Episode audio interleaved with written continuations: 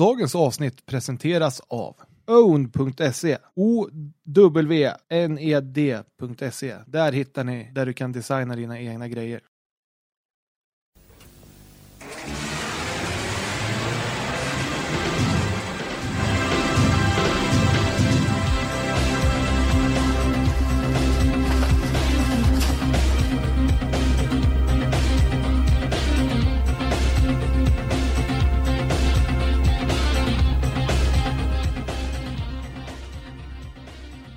Välkomna till Rallypodden. Och idag så gästas vi av två stycken gäster. Och det är inte vilka som helst. Den ena är välkänd motortrimmare och riktigt duktig på det han gör. Och en dekorspecialist skulle jag vilja säga. Och även rally, gammal rallyförare som inte har tappat gnistan än, om man säger så.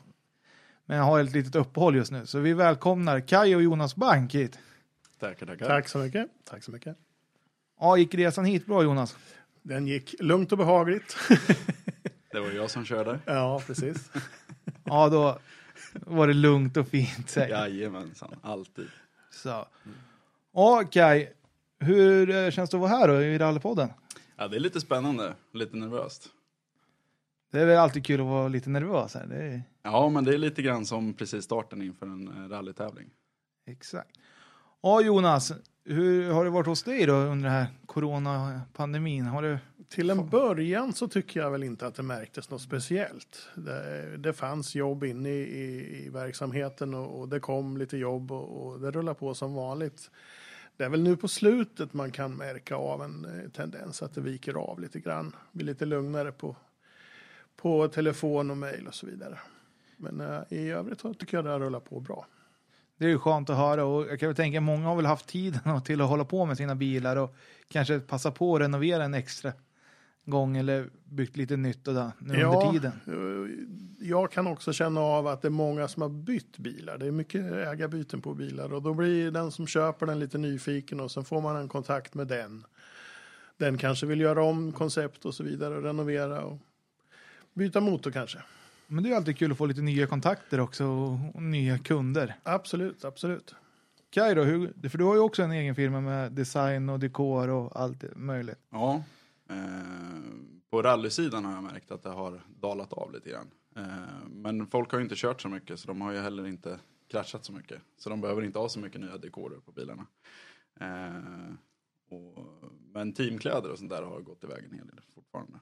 Ja men det är ju skönt alltså att det rullar på på det. Och sen ja. har ju du, det är ju tryckeri och allt möjligt ja, där. Det är ju mycket företagskunder och så också. Så att... Härligt, härligt. Men eh, om vi ska gå in på er motorsportkarriär och vi börjar med dig Kaj. Hur kom du in i motorsporten? Ja, jag och Jonas träffades ju eh, 08-09 eh, och blev tillsammans. Eh, och jag sen eh, jag har ju alltid åkt runt och sladdat med kompisar och när man fick körkort och kanske innan körkortet och sådär. Men jag har aldrig varit i motorsportsvängen. Så. Eh, men så när jag träffade Jonas så skulle vi bygga en vinterbil. Eh, insåg vi ganska snabbt att det började gå riktigt fort inne på skogen och på sjön och sådär. Så jag skulle bara stoppa i en störtbåge. Då tänkte jag det att då kan vi lika gärna stoppa i en störtbåge som är godkänd för rally på en gång, ytterfall att.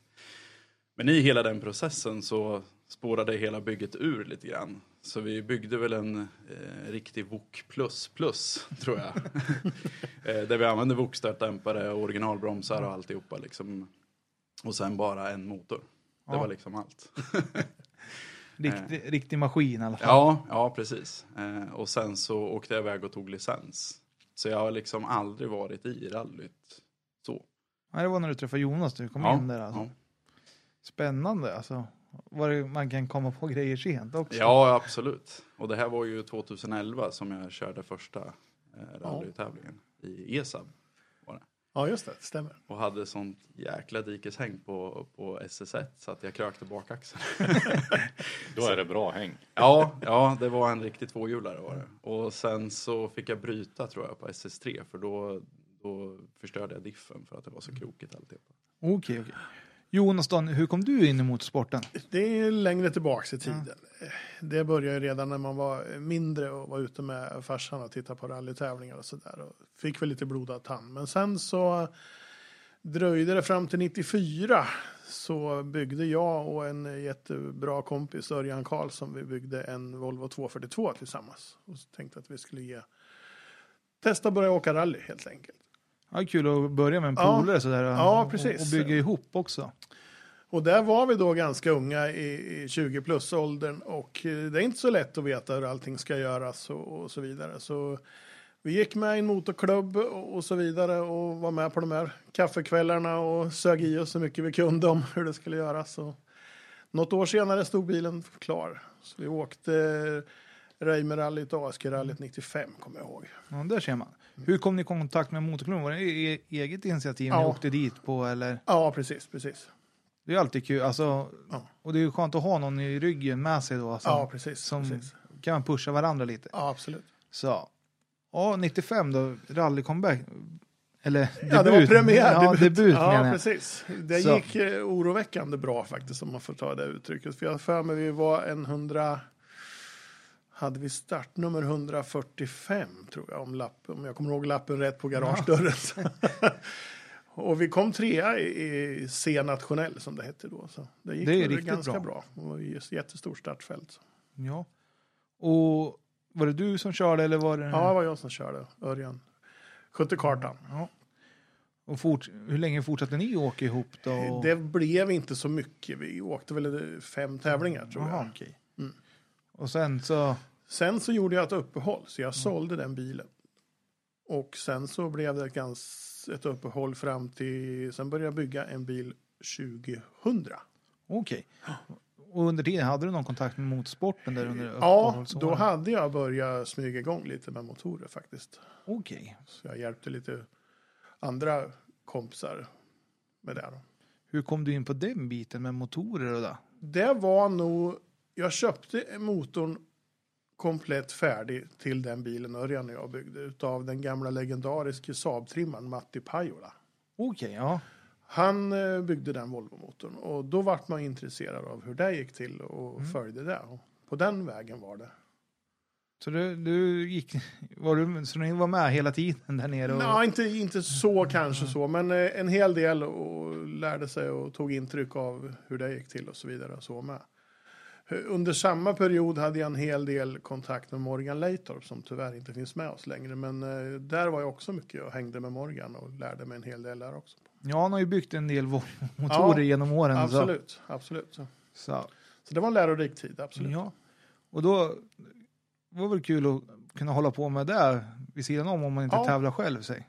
Precis, precis. Så under den här perioden så var jag mekaniker på Volvo i Örebro, rejmästare. Det är, det är ju perfekt. Ja, precis, precis. Kunna blanda hobb Ja. och, och vanligt jobb. Säg. Jajamän. jajamän. Så. Men när du skulle bygga en ny bil då där 2000, Då blev det faktiskt en Volvo original. okej. Mm. Ett steg tillbaka kanske man Ja. kan säga. Men jag kände att den nivån räckte faktiskt. Och och då hade ju Grupp H, som det då hette, börjat bli ganska dyrt. Om man jämför med den bilen som Örjan och jag byggde först. Så. Ja, Corollerna hade ju precis Ja, kommit där precis, och, precis. och blivit lite, Ja, det var väl det som, ja och Stack ut 940 och- började, även om det inte var jättevanligt, så började den ju komma i alla fall. Och det var ju bilar för redan då närmare en halv miljon. Faktiskt. ja, och det, det ligger ju kvar nästan. Ja, så, var men det. det, börjar ju redan där Ja, på det gjorde 2000-talet. det så. verkligen. Men VOK har ju alltid varit en bra instegsklass. Absolut, absolut. Var det där du började intressera dig lite mer för det? Alltså, Ja, det var det. Och det hävdar jag fortfarande att svensk motorsport hade inte varit där den är idag utan VOK. Det är ju så. Det är ju en helt fantastisk klass för eh, just börja med att prova på. Man kan ha familjen engagerad. Man kan utan att ta eh, massa banklån vara med och åka biltävling. Jag tycker det är helt fantastiskt. Och det har vi ju hört många som har varit med i podden Mm. också säga att eh, de som åker Volvo, Volvo original är ju riktiga hårdtrampare de Ja. också. Fast man gör, och det gäller ju verkligen att åka stilrent där ja, också. Ja, Få med sig farten. absolut, absolut. Och framförallt eh, så är det ju ett bra gäng. De har ju jättekul tillsammans. Så är det ju. Och fantastiska prisbord i finaler och så vidare. Så det är ja, jättebra klass. Ja, och det är, alltså, jag, vi, jag tycker ändå vi har rätt bra instegsklasser i rally Ja, till att börja med. Men som vi hade ju Ledin här, Mattias Ledin, förra Ja. poddavsnittet. Och då pratade vi det här, då fanns det ju något i Grupp E-cupen hette ju den, men Grupp E har ju inte haft några mer kupper efter det där. Men Woken har, har ändå hållit ihop hela vägen. Hela vägen. Ja. Och nu fick de ju nytt förlängt Ja. avtal med SPF också här ja, på fem år. jättebra. Så jag tror att det är jätteviktigt att man håller i de här standardbilsklasserna också. Ja, för tittar man tillbaka så är det ju riktigt kända namn både från racing, rally och allihop som har kommit den vägen via Volvo original. Det är ju fantastiskt. Ja, och, och sven, svenska folket är ju väldigt Volvo-kärt. Så, Så är det ju. Så är det ju. så det är många som tycker om att se de här gamla Ja. 240 och 940 Ja. och 740 som ute i rallyskogen. Ja, helt klart. Så. Men när du byggde då Woken där, vad, vad var det du fokuserade mest på? Det var väl en noggrant byggd bil från en blästrad kaross med lackad överallt och så vidare. Jag tycker, om, jag tycker det är minst lika roligt att bygga en bil som att köra. Det ska tilläggas. Ja, det har vi ju sett på bilar som kommer från, från er och speciellt när Kai började köra också, att den var ju också Ja. riktigt pe pedant byggd, den Ja. bilen också. Men åkte du serien då sen? Med, Nej, jag gjorde bara några sporadiska försök där med av olika anledningar. Det tar väldigt mycket tid att åka biltävling och så vidare. Och där i den svängen så började jag på och mer och mer bygga på min firma då, så att säga. Och det tog ganska mycket tid. När startade du firman med? Aktiebolag blev det 2006. Och innan dess en eh, vanlig F-skattsedel före där då. Ja, enskild firma Ja, där. Så. ja, precis. Det är väl skönt att kunna uppgradera till aktiebolag där. Ja, Alltså, det är ett stort steg, absolut. Men det är ingenting jag ångrar. Och det är lite grann som eh, min kollega i branschen, Kent Karlsson, sa. Du blir aldrig en fullfjädrad motortrimmare så länge du håller på på kvällstid. Det går inte att, hänga med. Man måste jobba med det hela tiden. ja, det kan jag tänka mig. Det, och när man, det är så mycket detaljer som ska finslipas kan jag tänka ja, mig. det är det. Jag som har noll koll på så här, allt vad som är, är med teknik. Jag kan tävlingsledningsbiten rätt bra, men Ja, teknikbiten är jag riktigt dålig på måste jag säga. Så, så det är jättekul att ha er här och kunna prata med, med de som kan teknikbiten betydligt bättre än vad jag och Daniel kan i alla fall. Precis. Ni får säga till så vi inte grottar ner oss på alldeles för djup nivå. Så Ja, men jag tror att det behövs också. För, förra gången hade vi ju, ja, för två avsnitt sen, tre avsnitt sen, så hade vi ju plåttrollaren Krille Gustafsson här. Och då fick vi gå igenom lite karosseridelar och sånt. Så Ja. nu tar vi motordelarna här. Intressant. Ja, Så, så vi får in med hela spektrumet i, i rally-Sverige om man det säger. är ju viktigt. Så. Men när du bestämde dig att ja, motorer är det jag ska hålla på med till motorsporten. Ja, Fick du, var du helt själv i början då? Eller? ja det var jag. Det var jag. Och vad var det som var drivkraften där? Det är nog magiskt med att hålla på med det. Och jag tror inte det passar vem som helst. Man får liksom inte ha ambitionen om att från och med måndag kommer jag ha en heltidssysselsättning med 40 000 i lön och så vidare. Utan det här är mer en livsstil. Eh, man grottar ner sig, man utvecklar saker. Under perioder så, så, så är det bara ett stort minustecken, då kostar det pengar. Sen eh, kommer du kunna göra några motorer som går väldigt bra, som du kanske kan kamma tillbaka lite pengar på. Och så här håller det på lite fram och tillbaka. Så jag skulle nog inte säga att det passar den som har en stor kåk, fyra barn, eh, två utlandssemestrar och så vidare. Det är nog inte karriären för dem, det tror jag inte. Nej, det låter ju inte som det. Om det då behöver det ju komma in plus på kontot hela tiden. Ja, och det, det tar många år att utveckla och, och hitta en stabilitet i det man håller på med. Det, det är en lång väg dit. Jag brukar säga nu med, med den moderna tekniken och, och sociala medier, internet på, med alla forum och det. Det vore ju fantastiskt enkelt om det vore bara att ha ett dataprogram som talar om precis hur du ska bygga en motor. Du får en inköpslista och som åka till Coop och, och köpa alla grejerna och skruva ihop. Men det är inte, tyvärr inte så det ser ut. Nej, det ska finslipas en hel del innan och, och det ska följas reglementen hit och Precis, dit. Och, precis. så jag tror att det är bra att det finns ni som är experter på det så, så reglerna följs så Det kan vara gott, bra. gott det går i alla fall. Det kan vara bra, helt klart. Men sen måste jag inflika också att det som också är så himla viktigt är att du ska få en motor som passar dig. Alltså motorn är ju lika individuell till föraren egentligen. Eh, Det är, och det det är inte många som, som kanske tänker på det. Men en del förare gillar ju att åka på väldigt mycket bottenvrid med och inte ligga och varva så mycket högt upp liksom. Och, och lite tryggare. De kanske har en H-mönstrad låda fortfarande så att de har fyra växlar så den stiger ju annorlunda i växlingen mot en traktiv. Eh, och då måste ju även motortrimmaren ha med sig den, den tanken i motorbyggandet till just den kunden. Ja, men det är jättebra att du säger för så är det ju. Alla har ju olika körstilar och vissa är ju de som åker mer på vrid och så. Och så finns ju de som verkligen vill varva. Sen finns det ju faktiskt, eh, det är ju lite så med att det är ganska många som har dålig koll på hur jag själv åker bil. De kan tycka att de är en momentåkare som växlar tidigt och utnyttjar motorns register. Mm. Och sen tittar jag på några Youtube-klipp. Det är precis tvärtom. Man åker med på, på närmare varvstoppet hela tiden. Så det där är lite kul. För jag brukar få göra en egen undersökning när jag tar dem på orden. Hur man, hur man vill ha sin motor. Ja, det kan ju vara bra att göra lite research. Helt så, klart, helt så klart. det inte blir så när du hämtar motor så ringer han efter två veckor. Vad? Ja, vad har du gjort med motor? Så nej, men det, det är ju viktigt att få kvaliteten i det och göra det. Så, är det. Ordentligt. så skräddarsytt det går. Mm. Men då, när du började där, så tog det ett par år innan du träffade Kai. Ja, det gjorde det. Det gjorde det. Helt klart. Så, men eh, när ni väl träffades, hur, hur träffades ni om jag får fråga? Var det genom motorsporten eller? Nej, var det Nej, inte. jag var ju inte i motorsporten.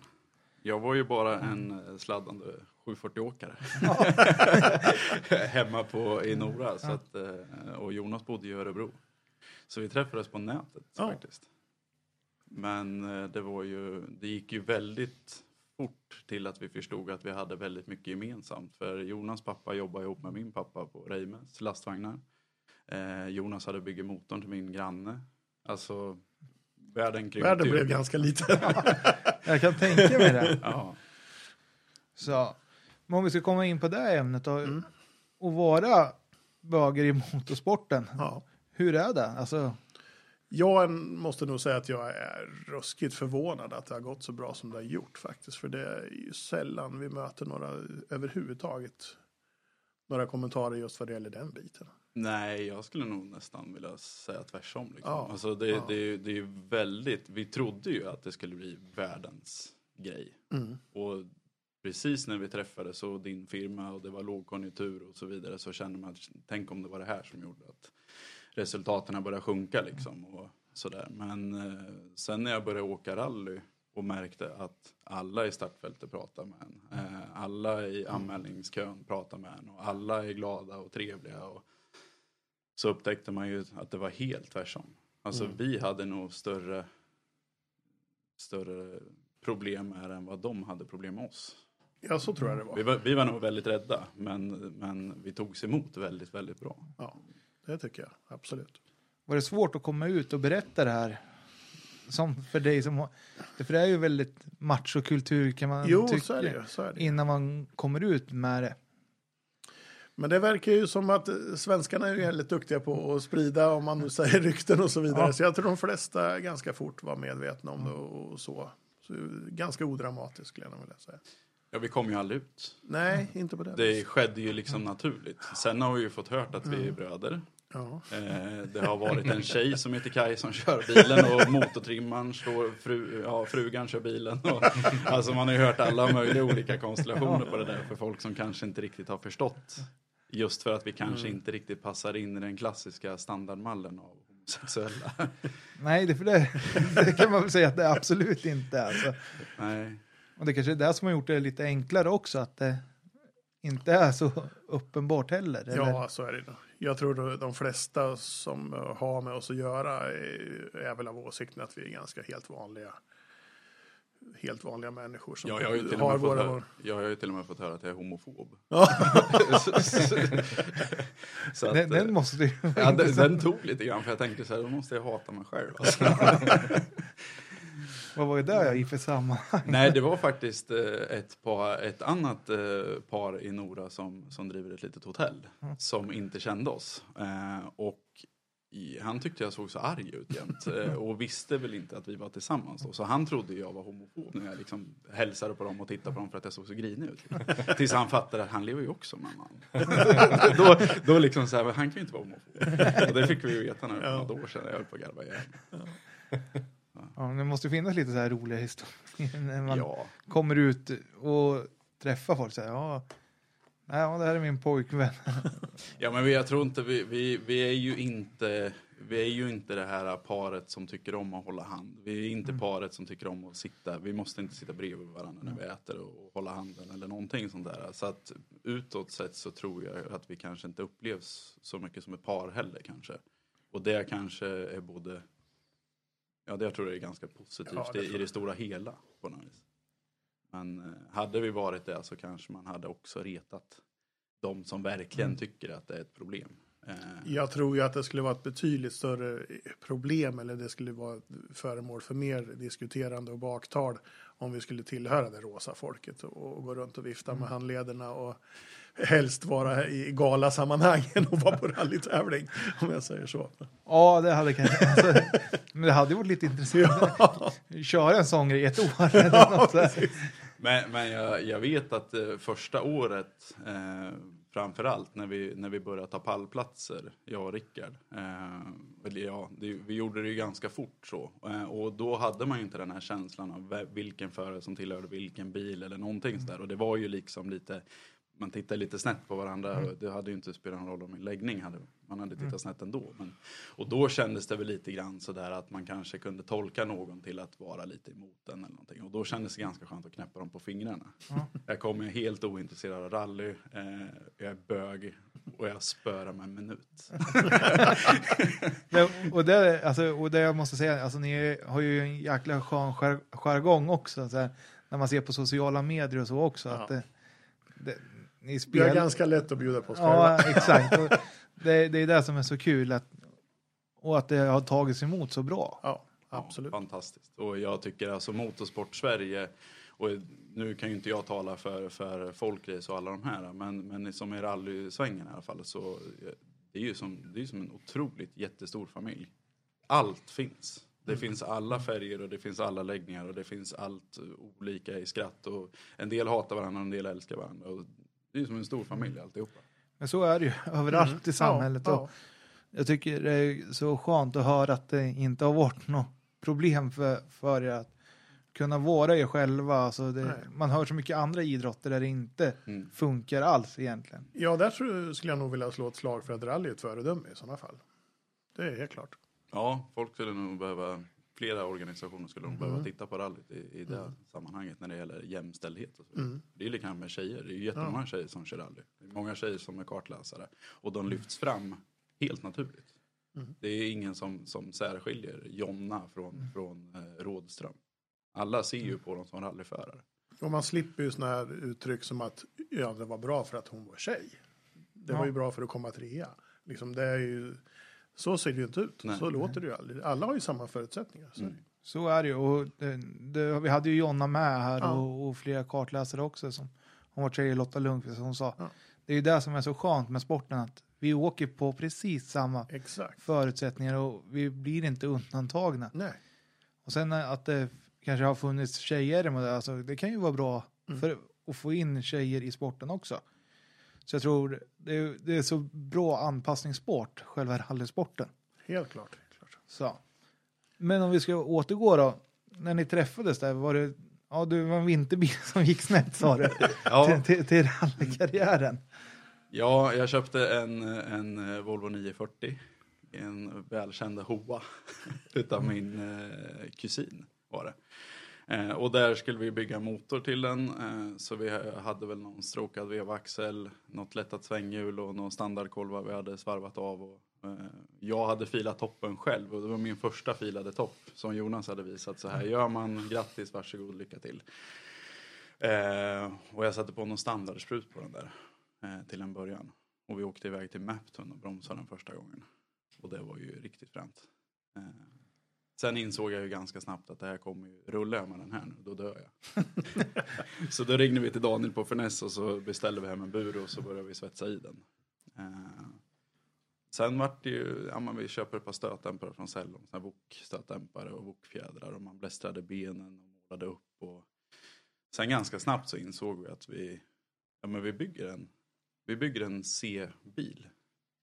Med Wok-grejer och sen en, en uh, hyfsat rejäl motor ändå med, med jag tror vi hade Delorto 48 på den. Stämmer.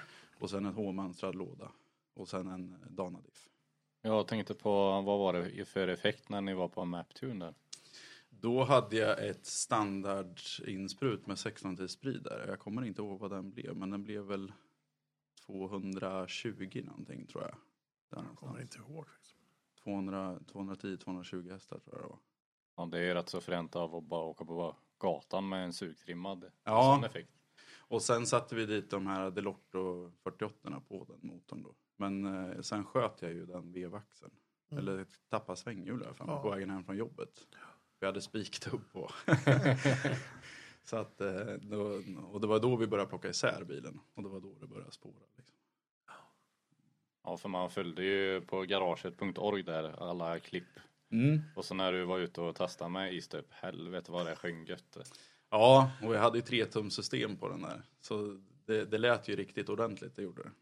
Eh, och det gick ju otroligt fort. Och det var ju där jag också började bli ganska rädd. Alltså inse att det kraschar i det här. För säkerheten har ändå varit någonting som man, man kan inte tro det kanske om mig för att jag är ganska livlig och fartfylld så. Men säkerheten har varit A och O för mig hela tiden. Alltid. Jag ville inte ens svetsa min egen första bur för jag litar inte på min egen svets. Alltså, så jag har ändå varit väldigt eh, säkerhetstänket. När vi diskuterar det så kommer jag ju osökt på att tänka på när man tittar då på alla industriområden på alla sladdspår som är när det kommer nysnö och sånt där. Jag tror vi är lite dåliga i Sverige på att rekrytera de här som faktiskt är motorintresserad ungdom som verkar kunna åka bil ganska fort och så vidare och få dem att börja åka säkert i en tävlingsbil istället med, med säkerhetsutrustning. Ja, men det där har jag också, för jag är ju med i ungdomsgruppen i bilsport och det där har ju också varit en, så här som jag har tänkt, att man ska ju egentligen åka ut till de här Ja. industriområdena, eller motorklubbarna skulle åka ut till de här industriområdena och erbjuda att ja, men ni kan ju komma ut och åka på våran parkering uppe vid Folkrörelsebanan istället, Ja. på ett inhägnat område och få dem dit först och främst. Och sen kanske får de att vara med som funktionär någon tävling och sen kanske man får in dem på det sättet. Alltså jag tror att, som, som du är helt inne på det, att Mm. jag tror att det är betydligt enklare istället för att man det, för de får ju så mycket skit i sociala medier överallt. Precis, precis. Nej, nu är de här epa-raggen här och sladdar igen. Är det ingen som kan säga åt dem alltså? Nej, och jag tror att de flesta eh, tror att det är för höga trösklar in i motorsporten. Att man måste ha med sig en miljon för att kunna köpa sig en rallybil och åka. Och så ser det ju inte ut i verkligheten. Det är ju, vi har ju våra fantastiska instegsklasser och Ja, men då, med har vi, bra prisband på bilarna. då hörde vi ju som i avsnittet innan med Folkrisen där Ja. Mattias han sa det kostar en bil 8000 om du lyckas få det på bud Ja, första gången du ska in. Det är, det är ju inte de jättestora pengarna i alla fall. nej. Och det vi pratade om också någon gång innan att man kanske skulle kunna hyra utrustning eller låna utrustning på klubben också. För det är också ett steg att ta och köpa utrustning. Mm. Det är också en dyr, dyr del i det hela om du Ja. verkligen vill åka riktigt säkert också.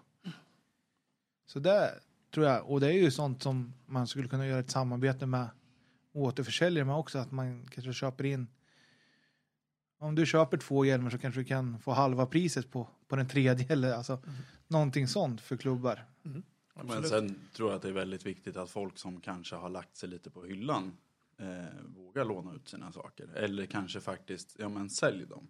För att du slutar du med rally i tre, fyra år, du kanske går upp lite grann i vikt eller du går ner i vikt eller någonting. Så overallen kommer säkert inte passa om tre år i alla fall. Var snabb och sälj iväg din, dina produkter så att de kommer ut på begagnat-marknaden. För jag vet ju att det var, när jag började köra så var det ju inte krav på, på Hans och hybridskydd.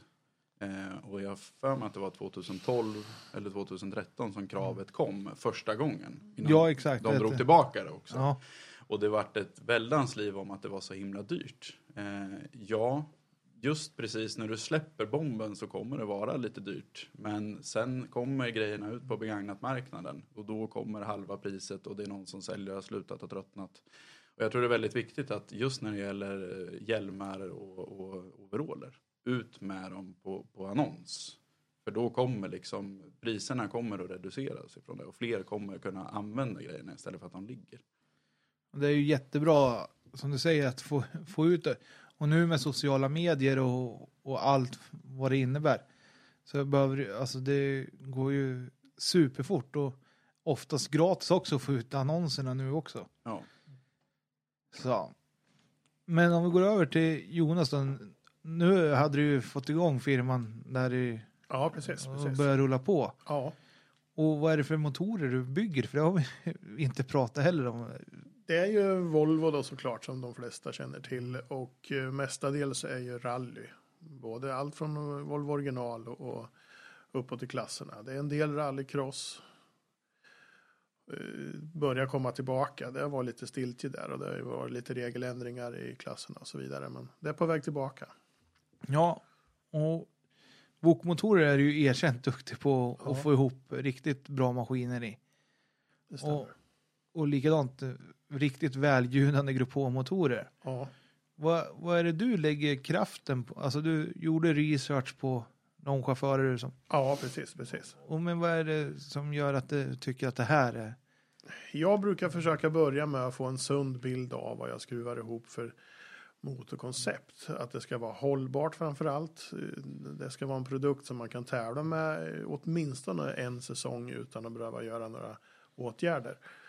Och, och välja utifrån det då eh, rätt kvalitet på de ingående delarna, kolvar, vevstakar, ventiler, fjädrar och så vidare. Man börjar där och sen så tittar man på vad kunden har för behov av register, effekter och så vidare.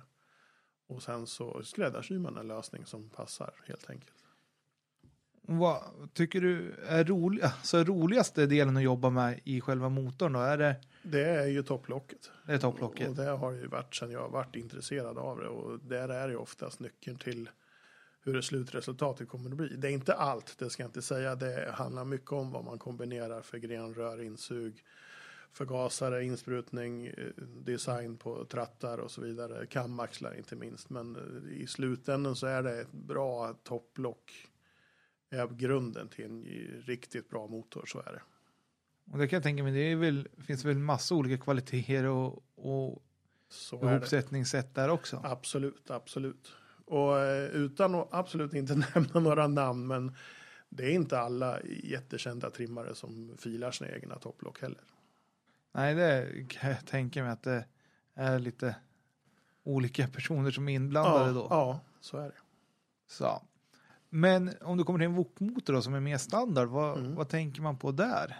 Där är ju som med alla klasser där man har ett jättehårt reglemente, där är noggrannheten det som är avgörande i slutändan. Man får inte lämna någonting till slumpen. Här jagar vi alltså kvartsdelar av hästkrafter för att till slut kanske få ihop en liten påse med fem hästkrafter. Det är just på den nivån. Ja. Och vad gör man, alltså som sagt, som vi sa, vi är helt värdelösa. Vad kan man göra då, då för att få, Det är få den här lilla påsen? se till så att man gör all bearbetning på motorn som man får då enligt Mm. reglementet, men så att alla delar snurrar lätt. Det är det framför allt. Den inre friktionen i motorn som i slutändan blir avgörande.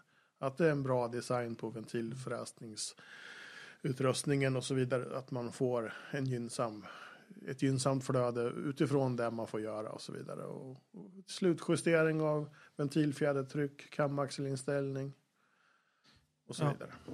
Det är ju superkul att höra alltså, hur, hur noggrant det ska vara för att få... För tittar man då i, i relation till vad en sån motor kostar så, så är det ju ett otroligt jobb för, för vad motorn kostar som är nedlagt bakom. Det ska man ju komma ihåg. Det, man kan, många i de här klasserna skruvar sina motorer själva och åker till den lokala renoveringsfirman och får ett block borrat och, och någon vevaxel balanserat och så slänger man ihop den där enligt verkstadshandboken. Men det blir ju en helt annan produkt skulle jag våga påstå. Det kan jag tänka, alltså det förstår man ju när man hör. Ja. Alltså det finns, finns ju vanliga Wok-motorer så finns det de som är välbyggda Wok-motorer. Så är det. Och när man, alltså, VOK är ju rätt duktiga på att ha efterkontroller och det. Ja, och jag är ju med i den delen. Jag är ju med som tekniker där också. Och vad är det man tittar på där då? I, Ja, då är det ju efterlevnaden av reglementet och att inte toppen är för mycket planad eller att man använder otillåtna delar i motorn helt enkelt. Det, och det har varit jätteuppskattat. Jag var ju lite rädd för att, att jag skulle ses som partisk. Men det har vi löst väldigt bra. Så motorer som Mm. jag inblandad i eller har byggt, de kommer ju naturligtvis inte jag kontrollera. Nej, Utan det, vi är ju fler i den här gruppen och, och det där har ju skötts jättebra. Absolut. Det, det är ju bra. Att, och det Ja. kan ju också vara så här grejer som det snackas om. Ja, precis, precis. Att, och där jaha, vill man ju liksom... Det är klart han godkänner sina egna motorer. Precis, precis. Och så får det ju aldrig förekomma. Nej, det, då, då, Då blir är du liksom partisk. vit, vitsen borta med efterkontrollen. Ja, exakt. Men eh, hur ser du att det, det är en motor som du har byggt? Märker du dina motorer på något speciellt sätt? inte så, men man känner ju igen. Det är ju, Sverige är inte så stort. Det är ju, Nej. visst, det är ju Sveriges största tävlingsklass, men vi känner ju igen, fortfarande igen vilka, vilka som åker bilarna och, och grejerna. Så, så det är inget problem. Om vi går över då, Kaj, när du hade satt i buren, när jag hade fått buren från Finess där och, Mm. och vi skulle börja åka lite. Och börja där med ett dikesäng i Laxå. Ja, precis. Eh, då hade jag med mig eh, grannpojken som kartläsare, Alexander. Eh, jag och Rickard har ju känt varandra sedan 2003. Eh, men eh, just under den perioden när jag och Jonas träffades så eh, vi jobbade mycket och Rickard jobbade borta och alltihopa. Så vi hade inte så mycket kontakt jag och Rickard just då. Så Alex åkte med mig eh, onotat i Laxå. Och jag var så nervös att jag kommer knappt inte ens ihåg starten eller någonting. Men just dikeshänget kommer jag ihåg för där stod alla och hängde och gömde sig i skogen och fick med det där både på film och bild. Eh, och då gick ju bakaxeln sönder där sen. Eh, och när Jonas kom och skulle hämta mig med släpkärran då, för jag hade ju ingen koll på tider eller någonting, så, så sa han, du vet att du låg tvåa va? Och jag, och jag hade åkt i två sträckor, två och en halv. Nej, det, kan, det måste ju skoja liksom. Nej, du låg tvåa i klassen. Ja, ja, det var ju bara ren tur. eh, och sen så eh, åkte vi hem och plockade ner axeln, böten, eh, lagade diffen och sen anmälde vi oss till Herrljunga. Åkte ner dit. Då spöregnade det. Det gör det väl nästan alltid här inne? Ja, inte på SS1. men, men på SS2 kommer alltid regnet. Eh, nej, så, och då körde jag av. Och tack vare att bilen var ju helt standard i framvagn och alltihopa. Så de här kasterstagarna, de viker sig bara man tittar på dem. Så det vek ihop så tryckte in hjulet i, i innerskärmen. Så där vart vi ju stående igen. Men där tändes någonstans en glöd. För återigen då så tittar vi på tid, tidresultatet på, på sträckan som var innan. Och jag låg ju med. Eh, så då, då började jag titta på det. Jag måste ha noter. För eh, jag kan inte åka runt och hålla på och chansa längre. Det, det går inte. Och då åkte jag ner till Rickard och vi satt och drack kaffe och sa att du, är du på? Ja, jag ska fundera på det, sa han. Och så ringde han dagen efter. Ja, jag är på, men då ska vi göra det här ordentligt. Absolut, så. Ja, men skönt att få med en, pool, alltså en polare som kan läsa lite noter och det också. Och Fast han kunde inte det. han kunde inte. För vi skickade, jag och Rickard åkte upp till Gunnar Bart Ja. en eftermiddag. Så fick Gunnar Bart lära honom. Ja. och läsa noter och hur noter fungerar. Så han fick ju ta notlicensen då. Ja, okej. eh, hos Gunnar. För han hade ju bara, han hade tagit rallylicens Rickard, men han hade inte notlicensen. Och då var det inget krav på hur många tävlingar man behövde åka eller någonting för att få ta notlicens. Men Jonas, vad kände du? Vill inte du åka med Kaj då? Nej, det vill jag definitivt inte göra. För med min höga ålder så är jag ganska åkrädd och var redan då faktiskt. Nej, men däremot var det jättekul att se, för det där var ju någonting som passade Kaj väldigt bra. Ja. Och det syntes ju snabbt att han hade kontroll över bilen. Och, här fanns ju en potential, absolut. Mm. Sen ska man ju inte förkasta att i och med att han började åka, han och Rickard och jag alltid var med ut på tävlingarna med service och där, så fick ju jag en närmare relation med mina kunder. Det ju Det var ju en jättestor fördel. Det var en jättestor fördel. Det var många som kom fram på servicer och man stod och pratade några ord och råd och tips och så vidare. Så det är jättebra. Jättebra. Men för oss som behövde ha med våran servicepersonal så kunde man bli ganska trött på att Jonas var och synka förgasare hos tio andra förare medan vi stod och kanske behövde hjälp att tanka eller nå- någonting sånt. Har det blivit någon sån här dispyt när han inte har varit på plats när jag Ja, kom in? nej, den största dispyten det var nog Rally Karlstad när vi hade en fight mot Jan Kåre, jag och Rickard. Ja. Vi hade ju, jag har fortfarande den här standardbilen med eh, fyrväxlad eh, doglåda och Jan Kåre kom med Öhlins-dämpare, Evo-motor och traktivlådan. Eh, och vi ledde över honom eh, på Rally Karlstad. Och vi är inne på, på service, vi åker ut därifrån och Rickard bara, de tankade aldrig va? Nej, det gjorde de inte. För de satt och solade, han och Tommy. Så de glömde tanka bilen. Så vi fick åka tillbaka halva transporten. Fort som bara den. In och skrika kom med bensin nu för vi har jättebråttom. För sträckan låg ju jättelångt utanför Karlstad. Då var det dispyt både när de tankade och på vägen hem. För jag och Rickard var så jävla griniga då faktiskt. över att de satt och solade i kokosoljan istället för att tanka rallybilen. Men det är nog enda riktiga dispyten som har varit tror jag. Annars tror jag vi har skött oss. Ja, jag tror det. Men, men det blev bra att bränna, eller hur? Ja, ja men helt klart. Så. Men eh, när du insåg att det här kanske var det du skulle hålla på med då? Mm.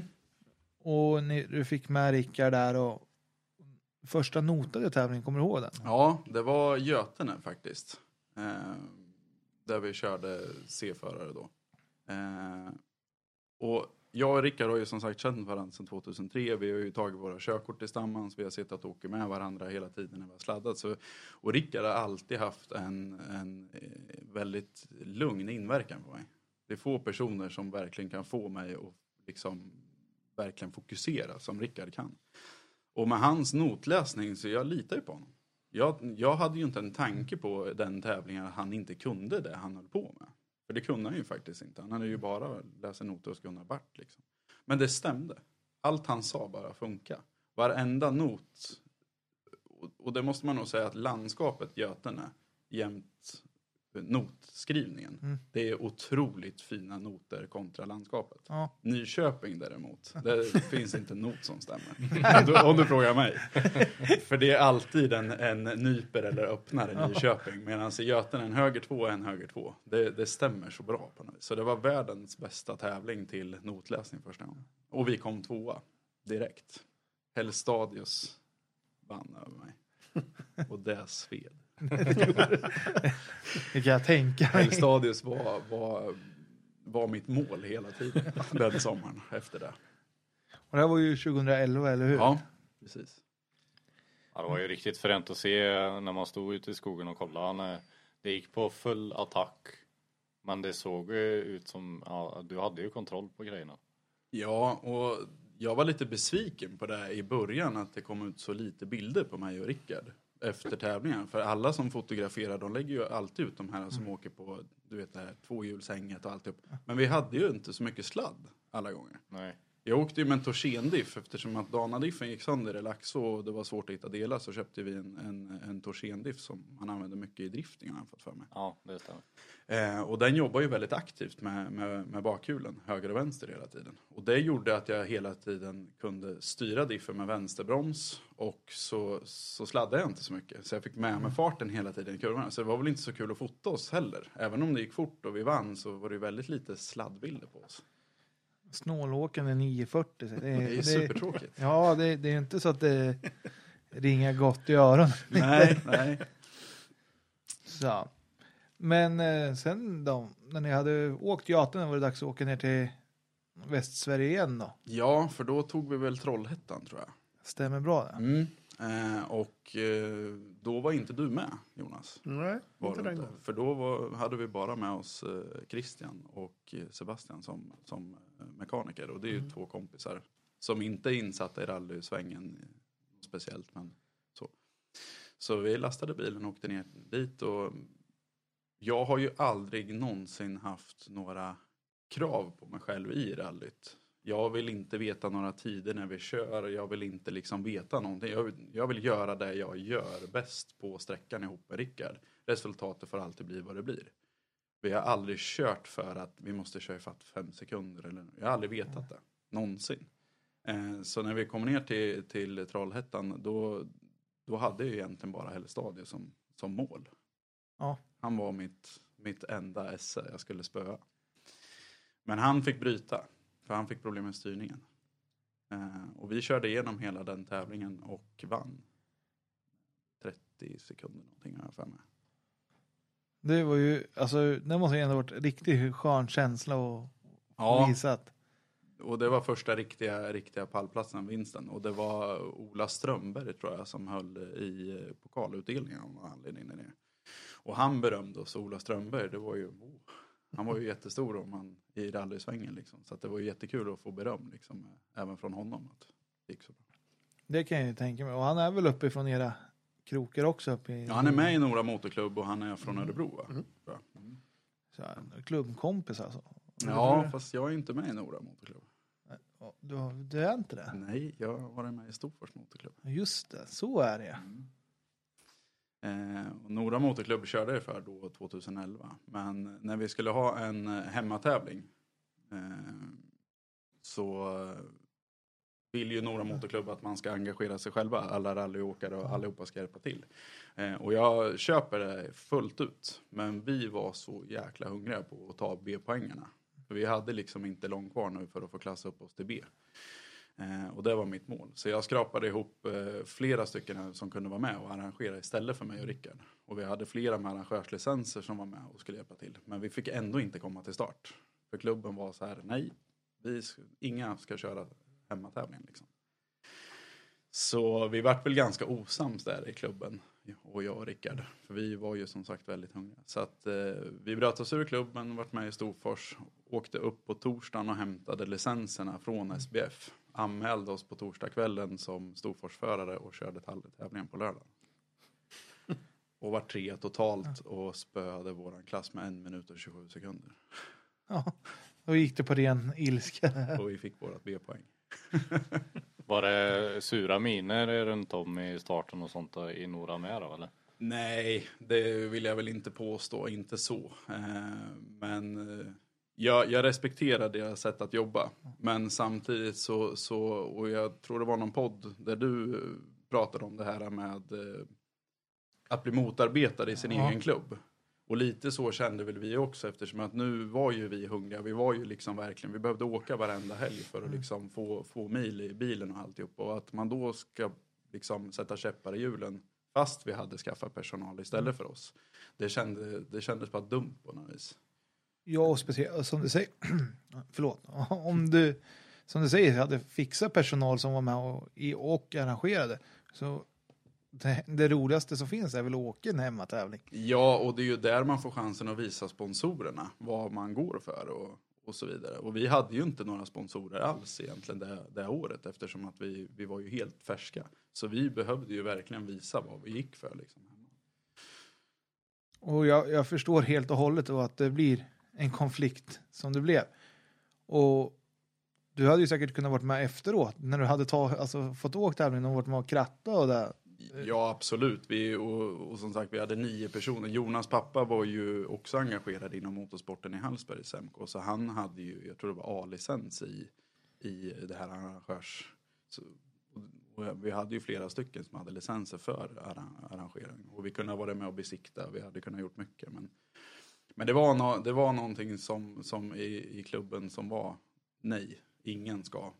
För då ska alla. F- får vi säga gammalt och principiellt. Ja, lite så. Men eh, jag tänker ju spontant att eh, kör man för en klubb, ja hemmaklubben, då vet man ju att sina, sina familjer och vänner kommer ju komma ut för att nu kör de ju ändå på hemmaplan. Nu behöver jag ju inte vi åka till 20 mil för att se dem åka utan då kommer fler ut och kan se vad man lägger all sin tid på. Ja, precis. Så det tycker man, eh, tycker jag ju att man ska ju få köra sin hemmatävling. Ja, så jag, jag, jag kan tycka det också samtidigt som jag respekterar deras sätt att tänka. Men, men det är väldigt sällan jag för, gör som andra gör. det, är, det är väldigt ofta jag försöker att gå, gå min egna väg utan att det ska behöva bli bråk eller, eller tjafs. Eller så. Och det var som sagt, det var inga sura miner i, i tidkortsöverlämningarna eller någonting sånt. Det var någon enstaka som hade fastnat i att vi inte skulle göra det här. Men det släppte sen. Och sen hängde vi kvar i Storfors MK. För det är en otroligt fin klubb. Eh, där Jimmy Olsson är med och så vidare. Så att vi har haft väldigt bra. Ja, det har varit väldigt bra klubb att vara med i. Så. Kul att höra. Och vet det, eller kul att höra, nej, det är inte kul att höra, men kul att det löste sig så bra i alla Ja. fall. Så att eh, du fick, fick åka där och ta, då fick du åka någon tävling där på hösten som B-förare också, eller hur? Ja, för då körde vi ju marknadsnatta. Var väl vår sista säsongs eh, där. Så, och första som B-förare. Och likaså där då så åkte vi dit förutsättningslöst. Eh, och kom trea tror jag. Vi blev direkt i B. Det stämmer bra där. Så, och då såg vi också att det är här vi ska vara. Och det väckte ju blodad hand för nästa säsong. Härligt, härligt.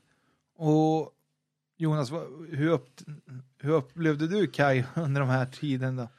Du hade ju ändå varit på motorsport rätt länge. Mm. Hade du träffat någon som hade så här, alltså det måste ju ändå vara lite talang att komma in från och sladda 740 på parkeringar. Och, Det är en jättestor talang, absolut. Så det är ju få som har gjort den resan så snabbt som Kaj har gjort.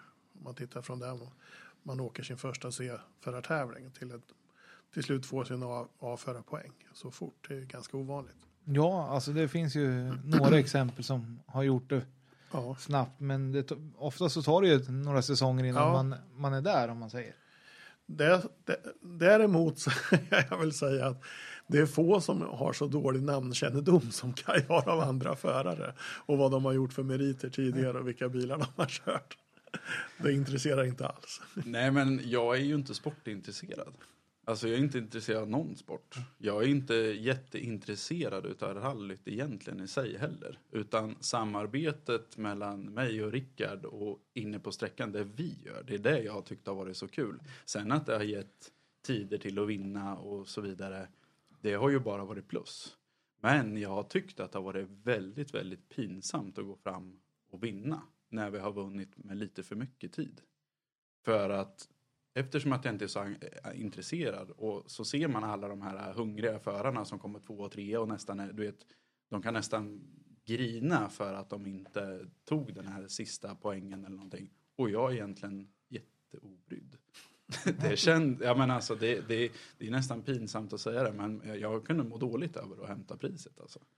Det kan, jag, alltså, det kan jag tänka mig att se. Det är aldrig kul att se någon besviken. Eller? Nej, och Ola Strömberg var ju väldigt duktig på när han delade ut priserna att förnedra andra på något vis. Och säga det, vad har ni andra gjort? Har ni backat runt med?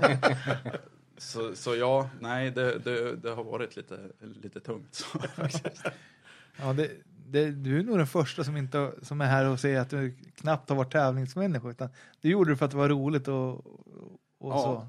Men och det är därför jag inte har velat veta några tider. För då helt plötsligt har det ju blivit en press på mig. För har jag kommit in på servicen och någon har sagt det så här, nu ligger du tvåa då, bara tre sekunder upp till ett.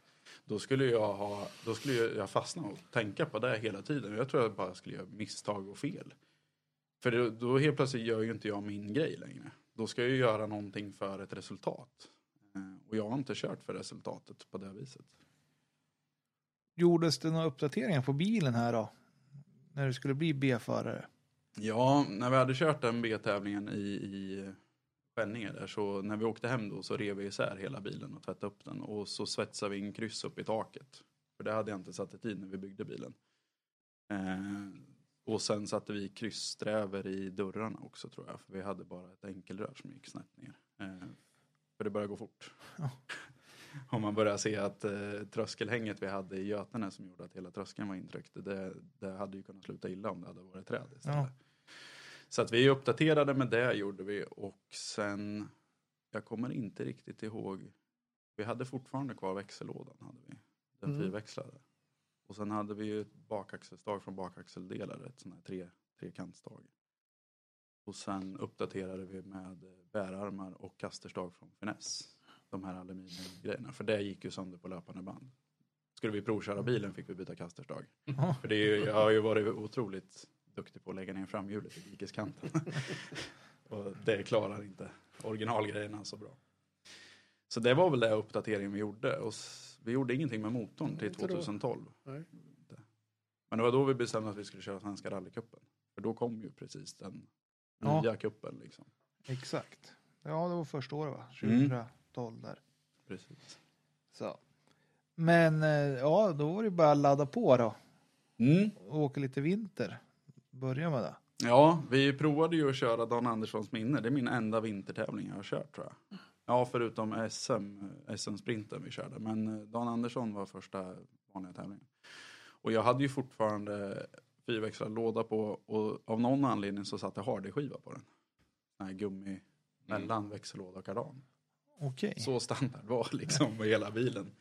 Så att eh, Hardy-skivan gick sönder på den tävlingen. Så jag kunde inte åka mer än 60 kilometer så, så vibrerade hela bilen Ja. så himla mycket. Så Ja, vi jag kör sönder ett par sådana om året. För jag har det sånt på min 940 med. Så Ja, jag kan ana vibrationerna som blir. ja. Nej, och det var 27 minus tror jag. Och jag såg ju när vi kom in på servicen att personalen höll ju på att stryka med av kyla liksom. Och jag och Rickard, vi vart stående sedan eh, det vart stopp på någon sträcka så jag tror vi stod en och en halv timme med en fyrhjulsdriven Mitsu som stod och varva upp och varva ner, varva upp och varva ner i en och en halv timme. Jag bara kände det är inte värt det. Det är inte värt det. det jag måste aldrig mer en vintertävling. Och så kommer vi i mål i de här snittade 60 km i timmen och kommer fyra. I B. Av att inte ha kört. Vi åkte ju liksom bara, jag full gas, det var 60 km. Och får en pokal för det. Då vart jag riktigt sur att jag fick pokalen så den sprayade jag svart och ställde längst bak i hyllan. Det var det. Ja men jag har inte, jag har inte förtjänat den. Jag har inte presterat. Jag har inte gjort någonting för att få den här och jag fick den ändå. Jag tänkte det här, det är ju, det är ju nej. Det är så Ja. tror du lämnar den. Ja, den, den står fortfarande längst bak i pokalhyllan. Den är mattsvart, hela pokalen. Ja, det måste kännas sjukt fel att få en pokal när du bara vill ta dig igenom en tävling. Typ. Ja, men och sen så tänker jag så här. Jag kan ju tycka att med tanke på hur mycket pengar alla rallyförare lägger ner och så mycket tid de lägger ner så tycker jag faktiskt att det är bara ettan, tvåan och trean som ska få pokal. Det är de som ska stå framme på scenen och bli hyllade för allt det de har lagt ner och kämpat för. Kommer du fyra så kom du fyra. Du, jag är ledsen. Men eh, nästa gång kanske det är din tur. Men, eh, och det här med att ge pokaler långt ner i startfältet. Jag, det känns bara lite tröstpris. Och jag som kom fyra då och inte ens har presterat. Jag visste att jag inte hade presterat. Då, då förtjänar jag inte pokalen. Nej, Jag tror också, alltså, jag, jag är helt av den uppfattningen som arrangör också. Ibland alltså, när det finns priser ner till 10, alltså visst klassen är jättestor. Men, men eh, om du får en pokal när det står 9 A före grupp H. Alltså. Och Jag det kan, ju ibland kan jag tycka att man uppfattar att det är lite av anledningen till att det är svårt att få folket kvar på prisutdelningarna. Det är för att det blir för långdraget. Det är för många priser att dela ut som ja, det blir inte intressant på samma sätt. Nej, jag vet när jag åkte go-kart, alltså jag har något pris där gick, ja, jag var ju inte duktig för det första och för det andra så var vi jäkligt många som åkte. Och jag tror jag har något pris där det står typ 89 plats och du vet, du vet när föräldrarna stod där, alltså, och ofta så börjar man bakifrån, så vi kanske var hundra stycken i klassen, så skulle det applådera sig hundra. Och det var en klass i go-karten, sen var det typ två klasser till den, om man skulle ha pris. Du vet prisutdelningen, de var en, en och en halv timme långa bara herregud. Så ja, jag är helt... Nej, men då, du kan väl få en liten eh, medaljong eller någonting för att du har ställt upp i rallyt. Så att man ändå kommer Ja. ihåg att man har kört det. För det, lite så är det väl i duros, endurosvängen. När du anmäler dig så får du ju även den här lilla brickan att du, du har deltagit. Och det är ju en annan sak. Men jag tycker att eh, statusen på pokalen blir ju mindre värd på något vis när alla får den. Ettan, tvåan och trean ska ju kunna stå där och vara riktigt stolta över vad de har kämpat för. För de har ju ändå laddat en 40 timmars arbetsvecka med 20-30 timmar på kvällar och helger för att få ihop det just den här starten och sen så kommer man etta, då, det ska ju hyllas. Alltså det är ju, det är ju en födelsedag liksom. Så är det ju. Så jag håller helt med där. Men eh, du, det var ju enda vintern och sen blev det ju dags för Svenska rallycupen där. Yes, Började i Eskilstuna, Ja. Mälarrallyt va? precis. Där vi, det var ju lite dumt i klassen första året, jag vet inte om det fortfarande är så, men i Svenska rallycupen då så slog de ju ihop C och B. Ja, exakt. Gjorde de. Eh, och lite beroende på vilken arrangör det var så tolkade de det som att då kunde de släppa C och B-förare allihopa lite huller om buller. Utan de släppte inte bara B-förarna. Du kunde alltså få en C-förare framför dig som, som B-förare. Eh, så det var vi lite smågriniga på. Vi hamnade, fick ju starta otroligt långt bort i startfältet. Vi hade ju 163 i startnummer tror jag. Eller något sånt där. Så det var ju otroliga hjulspår. Och vi slår sönder en bakfälg med bromsok mitt i vägen utan att göra någonting. Det var, det var liksom starten på säsongen med att slå sönder. Eh, och Robin Wallon vann tror jag. Så han började ju ta sina poäng där. Och, fick man ju, istället för högstadiet så fick jag ju Robin Wallon som ett S jag skulle börja plocka istället. Bara nya kandidater till, Ja, till framgång. Säg. precis. Men du försökte ju åka rätt mycket där utanför kuppen också va? Mm, jag tänkte att jag skulle försöka ta allting som gick så länge det inte var små sprintar. För sprintarna har inte gett mig... Dels så har du inte noterna och, och jag är inte speciellt duktig på att köra samma sträcka två gånger för jag förbättrar mig aldrig. Jag brukar kunna vara snabb i första sv- svängen liksom så men inte ta samma sväng en gång till. Jag utvecklar mig inte på det. Nej. Men det, alltså det är ju, man utvecklas ju på olika sätt så. Mm. Och det är, det är ju, det, för du åkte ju mest stora tävlingar om man säger alltså. Ja. Sen kommer inte jag ihåg efter Eskilstuna där vilken tävling som var härnäst. För vi åkte ju en, ett SM i Trollhättan också, vårat första. Där var jag och hjälpte till att lyfta bilen när du slog sönder en bakfälg eller vad var det? Ja, precis, i en vänsterböj. Ja, Ja, det stämmer bra där. Och den tävlingen åkte vi också egentligen bara för milen, Ja. liksom hela tiden så. Eh, och inför den tävlingen tror jag att vi hade satt dit cellholmben fram också på bilen. Så nu började ju stötdämparna komma med lite mjukare och lite mer feeling och hållbarhet. Men Du åkte ju i alla fall eh, Götene och vann först som B-förare där. Ja, eh, men den in- ingick den i Svenska rallycupen då? Nej, det tror jag inte. Nej, det tror jag inte. Ja, precis. Jo, den vann vi. Sen Och det, Den vann vi rätt så rejält tror jag också. För jag tror vi var på en 37 sekunder. det stämmer. Mm. Sen så vad var nästa i kuppen då? då? Det måste varit hemmatävling för dig. Var inte det ESAB? Ingick inte den i Svenska rallycupen då? Jo, det gjorde den ja. Det var ju då det regnade så mycket. Och det vart eh, riktiga fåror i, Ja. i vägen med regn. Ja. Jo, det, det stämmer bra där. Och då vann vi också. Och då tog vi 10 sekunder till på den tävlingen. Ja. Då vann vi med 47 sekunder tror jag. Och sen efter det var det Nyköping tror jag. Det kan, ja, men Nyköping var med i alla fall. Om det var Mm. För då var, startade vi på någon flygfält här för mig. ja, ute i Björkvik. Eller, Ja, precis. För det var då vi också vann med 47 sekunder och Ola Strömberg sa, det var ni andra gjort, har ni backat runt eller? Och då skämdes jag faktiskt jättemycket. För, för alltså Vallon och, och jag, vi var ju, vi krigade men ändå var lite, vi började lära känna varandra bra där. Så att man vill ju liksom inte förnedra någon på något vis och så hjälper arrangören till att förnedra istället. Så jag tyckte det var jätte, jättejobbigt. Faktiskt. Jag vet inte varför Ola var prisutdelare. Om det var något med kuppen han var prisutdelare för. Jag tror han var där rent eftersom att han hade Suzuki-cupen en gång. Och ja, det, han pratade ju för den och sen fortsatte nog han bara och Ja. dela ut priser. så kan det absolut Ja. ha varit. Så, nej, men det var ju alltså skön start på säsongen där efter Eskilstuna Ja, debaclet där och få ta två segrar i kuppen. verkligen. Eh, och sen så tror jag vi vi gjorde ingenting med bilen. Vi fortsatte bara att liksom hålla, varenda gång vi kom hem så drog vi alla bultar och drog på ny låsvätska på saker och ting. Och böt bromsbelägg otroligt ofta för vi hade ju standardbromsar på bilen. Och ingen bromsvåg eller någonting. Vi hade ju en vanlig huvudbromscylinder, original.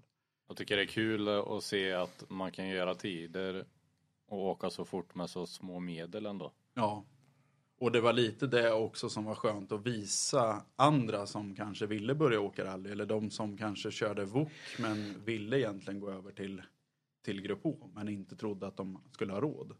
Egentligen så hade de ju kunnat fortsätta med sin VOK-bil och egentligen bara liksom uppdatera dem med, med grejer. Så. Eh, det, var, det var en riktigt fantastisk eh, sommar överhuvudtaget. Ja, för det fortsatte ju. Alltså, du var ju riktigt snabb där i BA och, och tog flera segrar under året där. Ja, jag tror vi tog, eh, tog första platser egentligen på nästan varenda tävling vi, vi körde 2012. Eh, förutom Eskilstuna där vi eh, förstörde bromsok då, så vi tappade jättemycket. Och sen var det en tävling till i kuppen som vi fick bryta på grund av staget tror jag, till bakaxeln. Eller vi tappade tid, jag vet inte om vi bröt, men vi tappade tid så, så att vi inte kunde vara med överhuvudtaget. Det fanns inget att köra för. Liksom. Eh, sen körde vi Askersund den, den sommaren. Eh, det var nog efter Götene tror jag. Det var också för att ta ordentliga mil i bilen. Och då började det med en asfaltsträcka runt eh, Reimes där uppe. Där eh, jag slog i en tunna. Så att eh, jag fick otroligt mycket ta ut på bilen. Och vi fick bara serva egentligen 10 minuter tror jag innan vi skulle ut på de riktiga sträckorna. Och vi hittade liksom inte vad det var som var fel. Så vi tog bara och gängade in hela PN-darna så mycket vi kunde så att vi fick så, så lite ta ut som möjligt. Och sen trodde jag då att jag hade otroligt mycket att ta igen. Dels är jag inte duktig på en asfaltsprint och dels har jag slagit i liksom så att jag hade snurrat där jag gjorde. Så den tävlingen var första tävlingen som jag kände att nu måste jag ta, ta ifatt tid. Det var första gången jag hade tidspressen på mig. Eh, och tog ut den gjorde väl att det styrde otroligt bra. Och det är väldigt tekniskt i Askersund. Eh, så vi vann hela tävlingen med en minut och 16 sekunder i klassen. Eh, och jag tror vi var tvåa i A om jag hade tittat på tiderna efter Jimmy Olsson. Det är ju rätt imponerande. Ja, vi hade kunnat kört sista sträckan en gång till och ändå vunnit. För den tog 58 sekunder. Det är sjukt ju. Men det ledde ju till något bra att du var i den tunnan.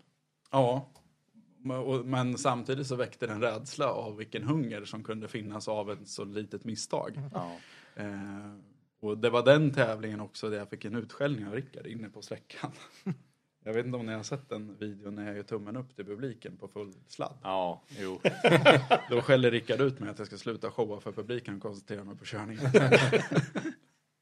Ja, den finns på något samlingsklipp eh, som du la ut. Ja, den är med där för, för Rickard. Han, var ju, han är ju väldigt fokuserad och väldigt i, tävlingsinriktad. Han är ju en tävlingsmänniska ute i fingerspetsarna.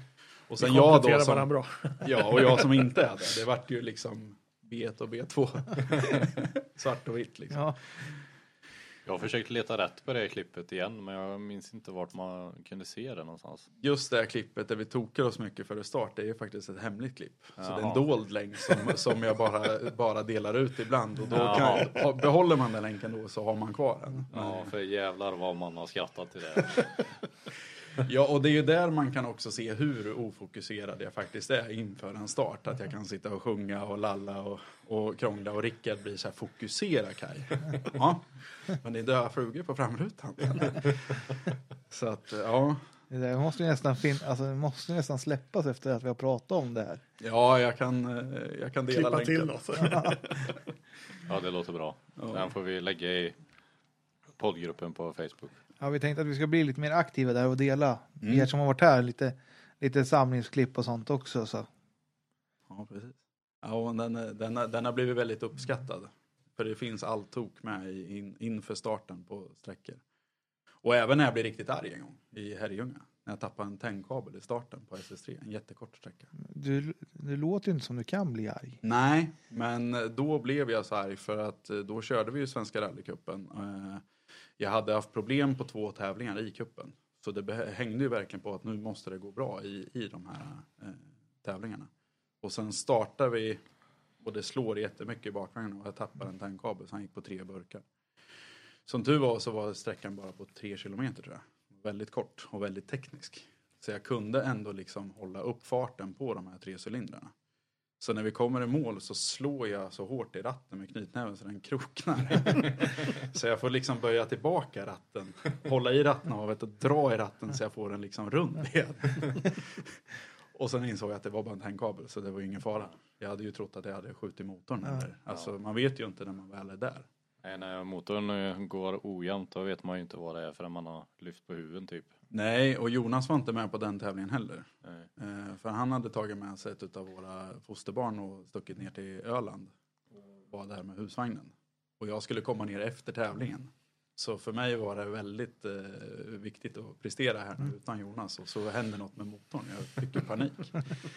Men det var bara en tennhatt. Ringde du han innan du öppnade huven eller? Nej, jag tror inte ens jag hann öppna huven förrän Rickard satt där under. Och hittade tändkabeln och satte tillbaka den igen. Och sen var det service tror jag, så vi kunde åka in och nypa ordning. Vi hade standardtändkablar då. Eh, Så då fick man liksom trycka till dem lite grann med tång så att de verkligen nöp ordentligt. Jag tycker det är så himla kul att höra att det är så mycket standard på den bilen. Ja, Du gjorde sådana tider. första bilen var ju väldigt standard. Men eh, ja, det var också 2012 alltså det där i, Mm. i Kullings. Yes. Och då vann vi också med 40 eller om det var 50 sekunder i klassen. Kul och som sagt, det blev ju succé det året. Mm. Eh, inför sista tävlingen i eh, Skänninge som var finalen så eh, var jag tvungen att vinna tror jag. Nej, komma tvåa eller, eller vinna då, för, för att ta hem alltihopa. Och Vallon, för det skilde bara jättelite poäng mellan mig och Vallon. Eh, jag tror det var tre eller fem poäng. Så teoretiskt sett skulle han komma tvåa om han hade tagit sista powerstagen och jag vunnit och förlorat powerstagen så, så hade ingen riktigt koll på vem det var som skulle gå vinnande ur den här kuppen. Eh, så inför den, det var också nog den första tävlingen som jag var sådär riktigt, riktigt, riktigt nervös. Svårt att äta hela veckan innan. Jag var ute och sprang. Det har väl aldrig hänt. Nu skulle du ladda. Ja, men det var verkligen Hur var det med tiderna då när du väl kom till tävlingen sen? För du hade inte velat veta tiderna innan. Nej, och det var fortfarande, jag ville inte veta. Men Rickard tittade tiderna. Och eftersom att vi har känt varandra så länge så tror jag mig veta på hans miner hur man ligger till. Okej. Så jag tror ju att jag någonstans kunde läsa av honom lite grann att ja, men det går nog ganska bra ändå. Och då hade han pushat mer eller? Ja, och sen så tror jag det var sista sträckan. Vallon startade före mig. Då eh, hade han slagit i ett framhjul och ställt sig vid sidan av vägen. Och då hade ju vi säkrat Ja. vinsten. Så jag blir först jätteledsen för hans skull, för jag vill ha en fair fight. Ja. Samtidigt blir jag så glad så vi håller på att köra av vägen. så Rickard får skrika ta tag i ratten igen. eh, ja, så, nej, det var väldigt spännande. Eh, Och sen kom vi in då till, till mål och då stod Jimmy Olsson, han hade ju också vunnit Svenska rallycupen då och då stod ju hela Storforsgänget, Ja. eh, Mikael Wiberg och allihopa där och stod ju och bara gick ner på knä och applåderade liksom. Det var en riktigt skön känsla. Du, det kan jag tänka mig faktiskt. Alltså. Underbart. Ja, det var riktigt kul att vinna. Ja, tankarna då till 2013 var det att då måste du ha blivit A-förare va? Ja, vi, vi var ju tvungna att hålla på, på så vi var ju tvungna att vara kvar i B, eh, B-licensen även fast Ja. vi hade A-poängerna för att vi körde kuppen. Vi fick inte klassa upp Nej. oss för då hade vi förlorat poäng som vi inte fick ta med till A, Ja. självklart. Då, så, att, så då kom ju även, det var då traktivlådan kom in i bilen. Mm. Eh, det kom in ett par VB50 Mm. och lite ny bearbetning på med kamaxel, Ja. Andra ventiler och lite sånt där. För vi har fortfarande samma toppstomme som när det var en gatbil. Ja, Okej. hela tiden. Den hängde med ända upp till 2015 tror jag. Ja. I nya bilen, det här topplocket. Men du måste ju ha varit nöjd med de här motorerna Jonas. ja, de höll ihop och det var väl en himla tur. Och det skulle ju se illa ut om det stöp i bitar. När det är inom familjen. Ja, och den motorn var ju den enda motorn som jag själv har fått vara med och bestämt hur registret ska vara. För sen, eh, men det kommer lite senare, men då, då fick inte jag bestämma själv hur motorerna skulle vara längre. Utan då ska jag vara med försökskanin på allting som Jonas ville prova. Ja, liksom reklam för eh, Ja, JB Engine. och det var inte alls körstilen som jag hade kan jag säga. Jag fick skapa mig den körstilen. Hur, hur var det här nu? Alltså det här rimmar ju jättedåligt mot det vi sa innan. Här. att det Man skulle- måste prova. ja, man får prova på den man älskar sig. Ja, men och sen så, jag var väl inte emot det, men jag, jag kan säga det att på den nya bilen med den nya motorn, då var det så här att bygg tillbaka eller så startar jag inte nästa rally. Eh, För då vart han, han vart väldigt spetsig där ett tag. Vi gick lite långt över gränsen. Men det kan vi ta lite senare. Ja. Nej, men 2013 hade vi traktivlådan och vi hade lite ny uppdatering på motor. Eh, och vi var fit for fight för att köra Svenska rallycupen i A. Eh, det, nu kommer inte jag ihåg vilken tävling vi körde först. Vi körde ju några tävlingar där på våren och vi låg med bra, men vi var inte med i toppen. Eh, vi presterade nog lite för hårt på något vis och jag började bli lite intresserad av tiderna på något vis. Som gjorde att det, det backade lite grann. Eh, sen var startfältet i, i A väldigt stort det året, för folk hade fått upp ögonen för kuppen. Var det inte då det var lite blandat? Började inte typ med Sydsvenska rallycupen någonting? Alltså var det inte... Jo, jo, det stämmer. Vi körde Sydsvenska för att komma igång och få lite mil och, och sådär. Och där hade vi egentligen inga strul direkt så. Nej. Det var det att det var otroligt svårkört i Småland, i Tingsryd, eh, mot vad jag hade föreställt mig. De här stenmurarna som nästan ligger lite halvt utdrivna på vägen, de skrämdes kan jag säga. Eh, så det vart inget jätteresultat, jag tror det vart åtta eller något sånt där. där. Eh, och sen körde vi väl någon mer tävling där innan det var dags för Herrljunga. Ja, det åkte rätt mycket. Va? Katrineholm och Karlstad och, och Ja, just det. det var några stycken där innan. Men Karlstad, den tror jag gick ganska bra då. va? Ja, Då tror jag var Om jag inte vann så vart det väl tvåa va? Ja, precis. så Stämmer. tvåa blev det där. Och det, är inte fyskam där inte. Nej, inte med tanke på startfältet. För jag har för mig att det var rätt mycket, det var några koroller som var rätt så vassa med där på den tiden. Det, det stämmer väl. Jag tror att det var, du hade en norrman för dig. Ja, just det. Jan Kåre va? Ja. Mm. Eh, Var det då ni hade Sola eller? ja, det var det. Det var den tävlingen. Och eh, vi Det gick ju avslutade, ganska bra ändå. sista sträckan var ju folkracebanan. Okej, ja. Och jag körde sönder eh, ett länkage på lådan. Så Jaha. jag hade bara tvåhandsväxel från mitten av banan och hela Ja. vägen in till slutet. Och Rickard sa till mig, var försiktig med lådan nu. Ja. Men jag var så hårdhänt så det gick sönder. Så Rickard pratade inte med mig på hela vägen hem. För att jag inte hade gjort som han hade sagt. Han var jättearg på mig då. För vi kom tvåa. För det var mitt fel. Ja, Oflytt säger Ja, kanske inte gjorde. Jag har ju lyssnat på honom i flera år här. ja precis. Så om han var tyst, det gjorde ju inte så mycket. Nej. Nej men ja, så det, det vart rätt så många bra resultat så också. Ja, och sen sa du att Nyköping, där stämde jag aldrig noterna. Nej, jag hade svårt med Nyköping. För, det- för på något vis så känns det som att eh, terräng, det man ser är inte det som sker. Alltså någonstans som, som, som sagt i Götene, där kan man ändå se på skogen hur mycket det svänger. Och svängen en höger två, en höger två. Men i Nyköping så kunde det se ut som att det svängde mycket fast det svängde inte alls. Och då fick man självförtroende med sig att ja, men det är nog lite så här lågt skrivna noter här på något vis. Och så börjar man ta i och så nyper det istället. Och jag, är så här orytmiska, orytmiska noter på något vis. Och det har ju ingenting med notskrivarna att göra. Det är, ju, det är ju mitt psyke som... Det är ju vad, vad ögonen säger. ja, ja, precis. Det är ju bara ögonen och Ja. psyket säger.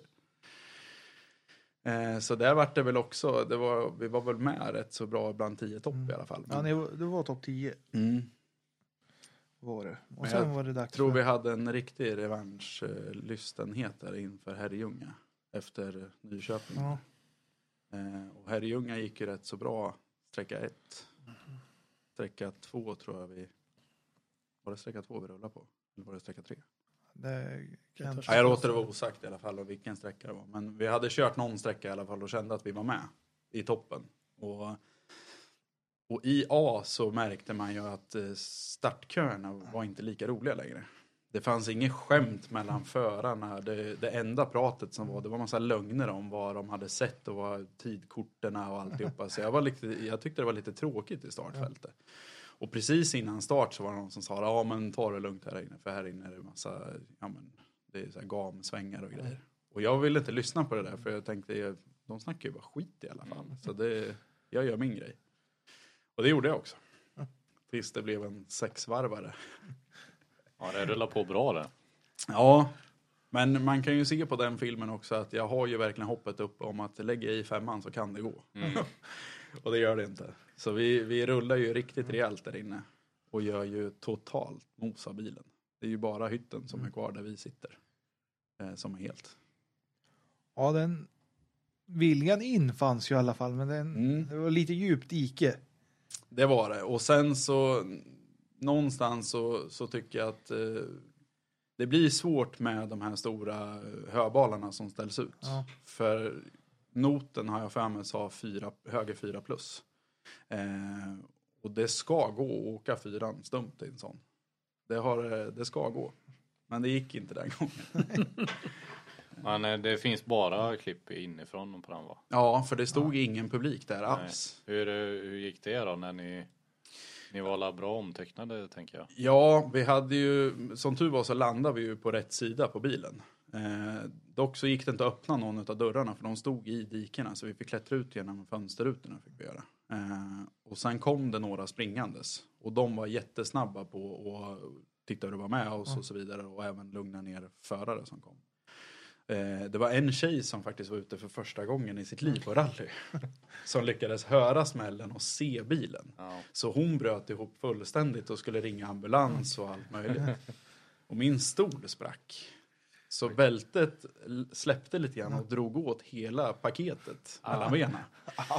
Så jag hade så ont så jag stod på alla fyra liksom, kan du bara vara tyst, sluta tjattra, det här kommer att gå bra, jag vill bara andas. Och Rickard gick ut med okej-skyltar och, och sådär. Så att, nej, så hon lugnade ner sig där och vi fick bort lite delar. Eh, nästa förare som kom, det var ju, nu är jag dålig på namn. Var det Leif? Leif ja, i sin 940 från Laxå. Det är all cred till honom. För han han se oss precis när han har gått ur kurvan. Så hinner han se oss. Och han har alltså förardörren öppen, bältena av och bilen rullar fortfarande innan han fattar att vi är okej. Ja. Och han tar verkligen oss det här på allvar liksom. Och vi viftar på, kör, kör, kör liksom. Så då stänger han ju dörren och drar vidare. Men han offrade ändå liksom hela, helt instinktivt. Det är riktigt, riktigt fint att se faktiskt. ja, det är ju så det ska vara när man blir nedvinkad. För han var nedvinkad eller? Nej, jag, tror inte, för jag, Rickard har jag för mig var på väg ut med okej-skylten. Och jag stod ju på alla fyra liksom, Ah, och hade ont i paketet liksom. Och han bara direkt ska hoppa ut ur bilen i farten liksom. Ja. Så att, eh, nej det han reagerar verkligen så som man hade hoppats på att någon skulle reagera. Ja. Riktigt fint gjort. Och det, det är ju skönt att höra i sådana såna tider som det är nu när det inte får någon publik att man respekterar sånt här. Och det kan vara viktigt att säga nu, när, som Absolut. sagt, att om det inte finns någon okej-skylt så är det instinktivt att bara slå på hejdaren och, Mm. och verkligen se så att det finns en okej-skylt i alla fall. Det finns ju ingen rallytävling i världen eller pengar som kan ersätta ett liv. Nej, Så att eh, även om du har jobbat stenhårt för den här tävlingen och satsar allt så är det inte värt att din rallykompis dör. Nej. nej, Så stanna hellre en gång för mycket än en gång för lite liksom. absolut. Och om du stannar och går ut så får du en idealtid sen. Ja, Så, och det, det bekräftar ju den besättningen ja precis. som har varit med om det annars också. Så. Jag var med om ett litet skräckexempel när jag vinkade ner. När eh, det här var på Vätternrallyt. När Hagberg, jag trodde ju de dog. Han fick, de fick ett trät i taket. Så de klämde sig fast mot stolen, det syns ju på inkarren. Men eh, vi fick ju varna ner och liksom kalla på ambulans. Men eh, de vi vinkade ner, vi gick långt innan och ställde oss med kanske 50 meters mellanrum. Vi är tre stycken, vi var ju bara fyra där. Ja. Sen fick jag ju vara med besättningen då, så vi andra fick vinka ner. Men de släppte inte mycket, de som kom. Nej, och det är nog det man måste ta på allvar. Mm. För att, och som i hans fall var det ju verkligen Ja. allvarligt. I Ja. vårat fall behövde vi ju inte hjälp. Nej. Och jag vill inte förstöra någon annans rallytävling heller. Men, men därav okej-skylten och att vi sen stod väldigt tydligt och vinkade på och visade liksom att vi är okej verkligen. Och, och i detta fallet låg bilen mitt på vägen också. Ja, Så jag trodde ju efter varenda bil som kom och inte kände som de bromsade. Jag tänkte nu, nu hör vi att det smäller, att de kör in i bilen. ja. ja, vi hade ju tur så att vi låg i dikeskanten så vi, vi blockade ingen Ja. alltså. Nej, det var ju tur. Ja. Tur i oturen. Verkligen. Så är det ju. Och som sagt, det är det man ska tänka på när det är nedvinkning. Att det, det, kan, det, man vet aldrig hur det ser ut. Och det är ju det som är så viktigt det här med att man inte ställer ut folk och vinkar ner när det inte är bilar i vägen också. Mm. För då, om det är en dum sväng. Alltså du kan inte ställa dig och vinka ner för kommer du över den här svängen och du tycker inte alls att det är något dumt eh, eller något och det står en gök och vinkar ner bara för att. Och då, det är ju då som du säger Daniel, att då försvinner ju respekten för nedvinkningen. Ja. Så vinka ner ska göras när det är bilar i vägen och trianglar ska ställas ut när det är bilar i vägen. Och, Mm. Och det, annars får man ta det med tävlingsledningen. Det är deras ansvar att eh, se till att det sköts snyggt. Det andra om det inte är något som är i vägen eller hindrar nästkommande ekipage. Ja, sen finns det ju flaggor i bilen. Rödflaggen är ju ändå att det betyder ju ändå att då, någonting har hänt liksom. Och den kan ju även eh, publiken ta. Ja. Om inte föraren har kommit ut och kartläsaren kanske ligger utanför och har jätteont eller någonting, ta de här flaggorna och spring ut. För de flaggorna också signalerar ju kanske lite mer än en nedvinkning att det är faktiskt allvarligt. Ja. För den föraren som kommer först, det kan ju vara den som får rapportera till tävlingsledningen att Ja. det har hänt. Nästa förare kanske får hjälpa till. Ja. Tredje föraren kanske liksom också får hjälpa till. Ja. Så att man behöver ju alla förarna där om någonting händer. Det är ju viktigt att man tar det på, på största allvar. Så. Säkerheten går först. Absolut. Så. Men du, då blev det ju ett uppehåll där i, i rallyåkandet tills bilen var reparerad. Ja, från eh, första rullen där då till eh, jag satt i min nya rallybil så gick det ganska exakt nio månader. Ja. För jag hade en kaross stor med en sertbur från Furness. Som jag hade börjat byggt på lite Okej. grann. Ja. Som skulle bli liksom lite mera seriös rallybil. För den första var ju som sagt väldigt, väldigt enkelt byggd och billigt byggd så. Så då gick vi ju in all in i att ha riktiga stötdämpartorn och, och vattlänk och trelänk och fortfarande originaltank Ja. på den bilen. Åkte jag med hela tiden.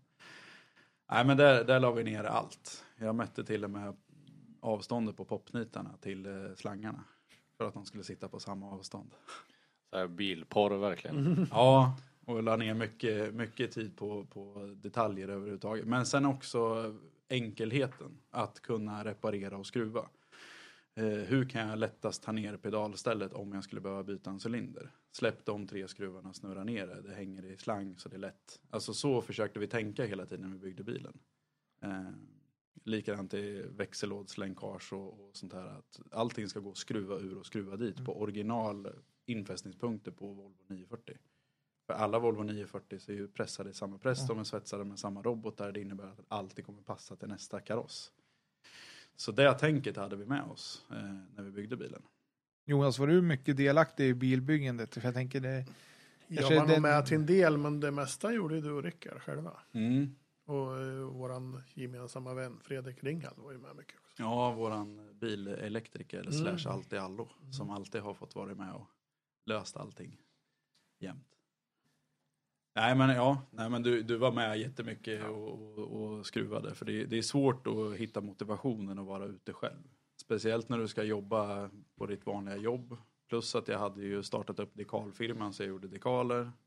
Eh, jag tog alla jourpass jag kunde på tändningsfabriken jag jobbade på som servicetekniker. Så att det vart otroligt många timmar eh, i garage och på jobb hela tiden. Och det, det blir svårt att sitta själv då bygga fäste till pedalstället. Liksom. Så även om du inte var med och byggde aktivt på bilen så var du ändå med hela tiden. Tipsa och höll i och sådär. Ja. Ja, men skönt att man var ett gäng i alla fall. Jag tror inte kanske bara var ni två, utan ni hade ett par utomstående också som var med och byggde. Ja, Rickard Ja. var fantastisk. Han la all vaken tid han också gjorde. han. Och Fredrik Ringhall Ja. också var ju där. Och Nej, och det krävs nog många gånger att man är ett gäng, för det är inte så lätt att ro ett projekt i land. Det, och det blir inte lättare med åren heller. Nej, det kan jag tänka mig. Men om vi tar ett sånt, är du själv när du bygger motorerna? Är du?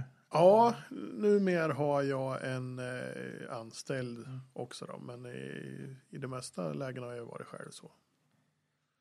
Men det måste ju vara skönt att ha någon att bolla lite idéer med. Ja, och så. jo absolut. Jag kan tänka mig att Kaj har fått tag i en del boll, varit bollplank en del gånger. Jag ser måttligt intresserad ut ibland säga. När det spårar iväg. Ja, det är ju ganska många kvällar som vi ligger i sängen och man tittar på tv, Jonas ligger med datorn och säger den här durationen på kamaxel kan ju bli riktigt bra ihop med de här ventilerna. Den har jag hört tusen gånger.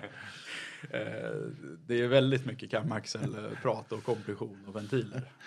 Så det kan man ju nästan kräkas på ibland.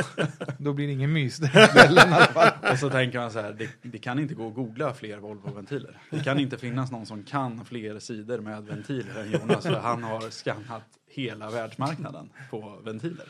Fabriker. Fabriker. Så om man ska ha någon ventilinfo då ringer man, då ringer man dig Jonas. Det kan man göra med gott samvete. Ja. Härligt.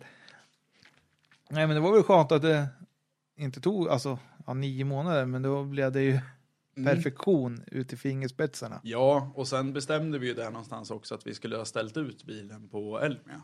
Eh, för vi hade ju lite sådär, eh, eftersom att Finess hade ju bara byggt en sån här burbåge innan till eh, Jimmy Olsson.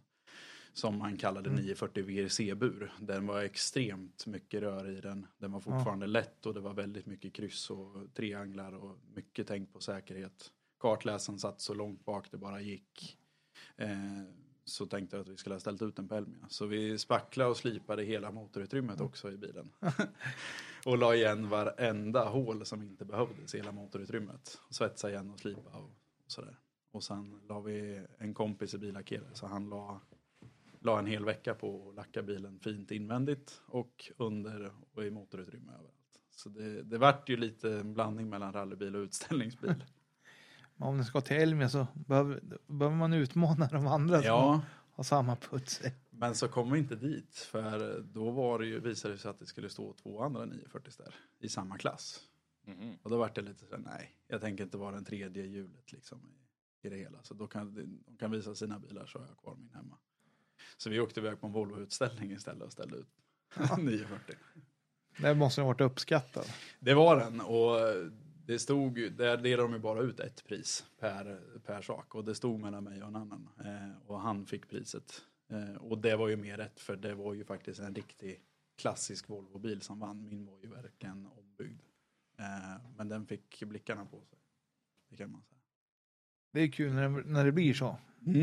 Men när man har byggt den, alltså det var samma regnummer va, har jag för mig? Ja, vi gjorde ett riktigt karossbyte gjorde Ja. vi med, ihop med Svenska Bilsportförbundet och eh, Ylve Jansson var det då som, Johansson. Jo, Johansson eh, som höll det där. Så han kom ju hem till oss med ett nytt chassinummer som han var med och svetsade i och fotograferade och sådär. Så vi tog med oss registreringsnumret på den bilen har varit lite heligt. på något vis. Ja, Många kände till Hoa och det Ja. skulle de få fortsätta göra. Men det är kul när man har den tanken och bygga vidare på, på ett känt regnummer. Och den finns ju till och med med i EVRCs databas. Alltså, där finns det ju en databas med hur mycket regnummer som helst som man kan Okej. söka på. Mm. Så det är lite kul. Ja, så här för riktiga nördar. Nej, och sen vart väl bilen klar där på våren. Vi fick den eh, besiktad på, på alltihopa. Och då hade vi ju eh, rigben fram. Vi hade fortfarande standardbromsar på bilen. Mm. Eh, och sen hade vi, nej vi hade cellonbenen fram.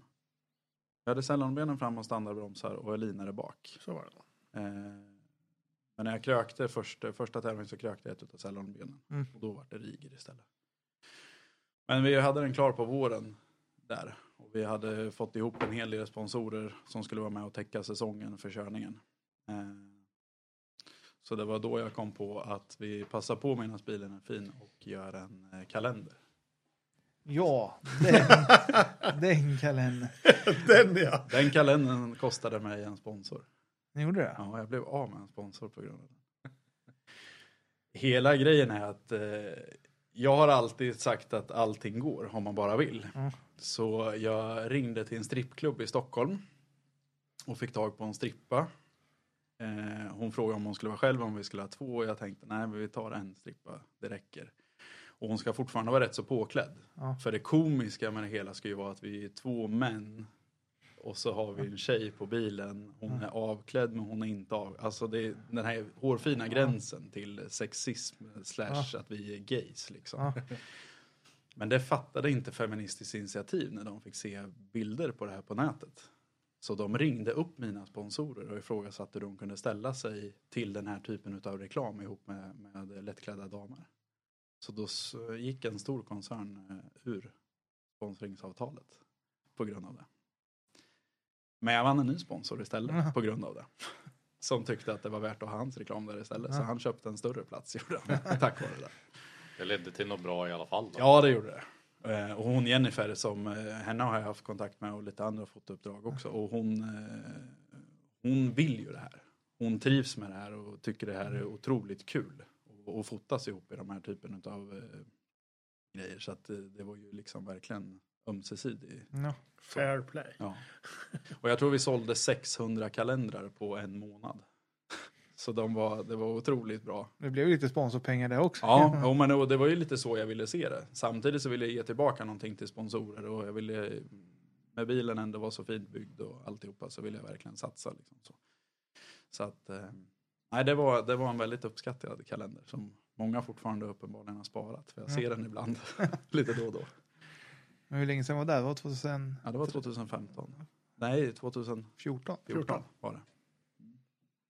Ja, det är en stund sedan. Kanske är dags för... Ja, vi får se nu med nya bilen vad det blir. Jaha, nu avslöjar du något där innan, innan vi har kommit fram. Ja. Så får vi se vad som kommer då. ja. Men du, började, var det några barnsjukdomar på den här bilen i början eller? Nej, vi, ja, vi hade väldigt, väldigt mycket problem med bromsvågen. Dels har jag aldrig åkt med bromsvåg. Jag har aldrig haft fler cylindrar än standardcylindern som satt på torpedväggen Mm. förut. Eh, så att det där var jättesvårt för mig. För jag vet ju inte mycket fram och bakbroms jag vill ha. Jag åker ju originalbromsar. Jag vet Mm. inte vad de bromsar men säg 75% bak och rest, eller 75% fram och resten bak.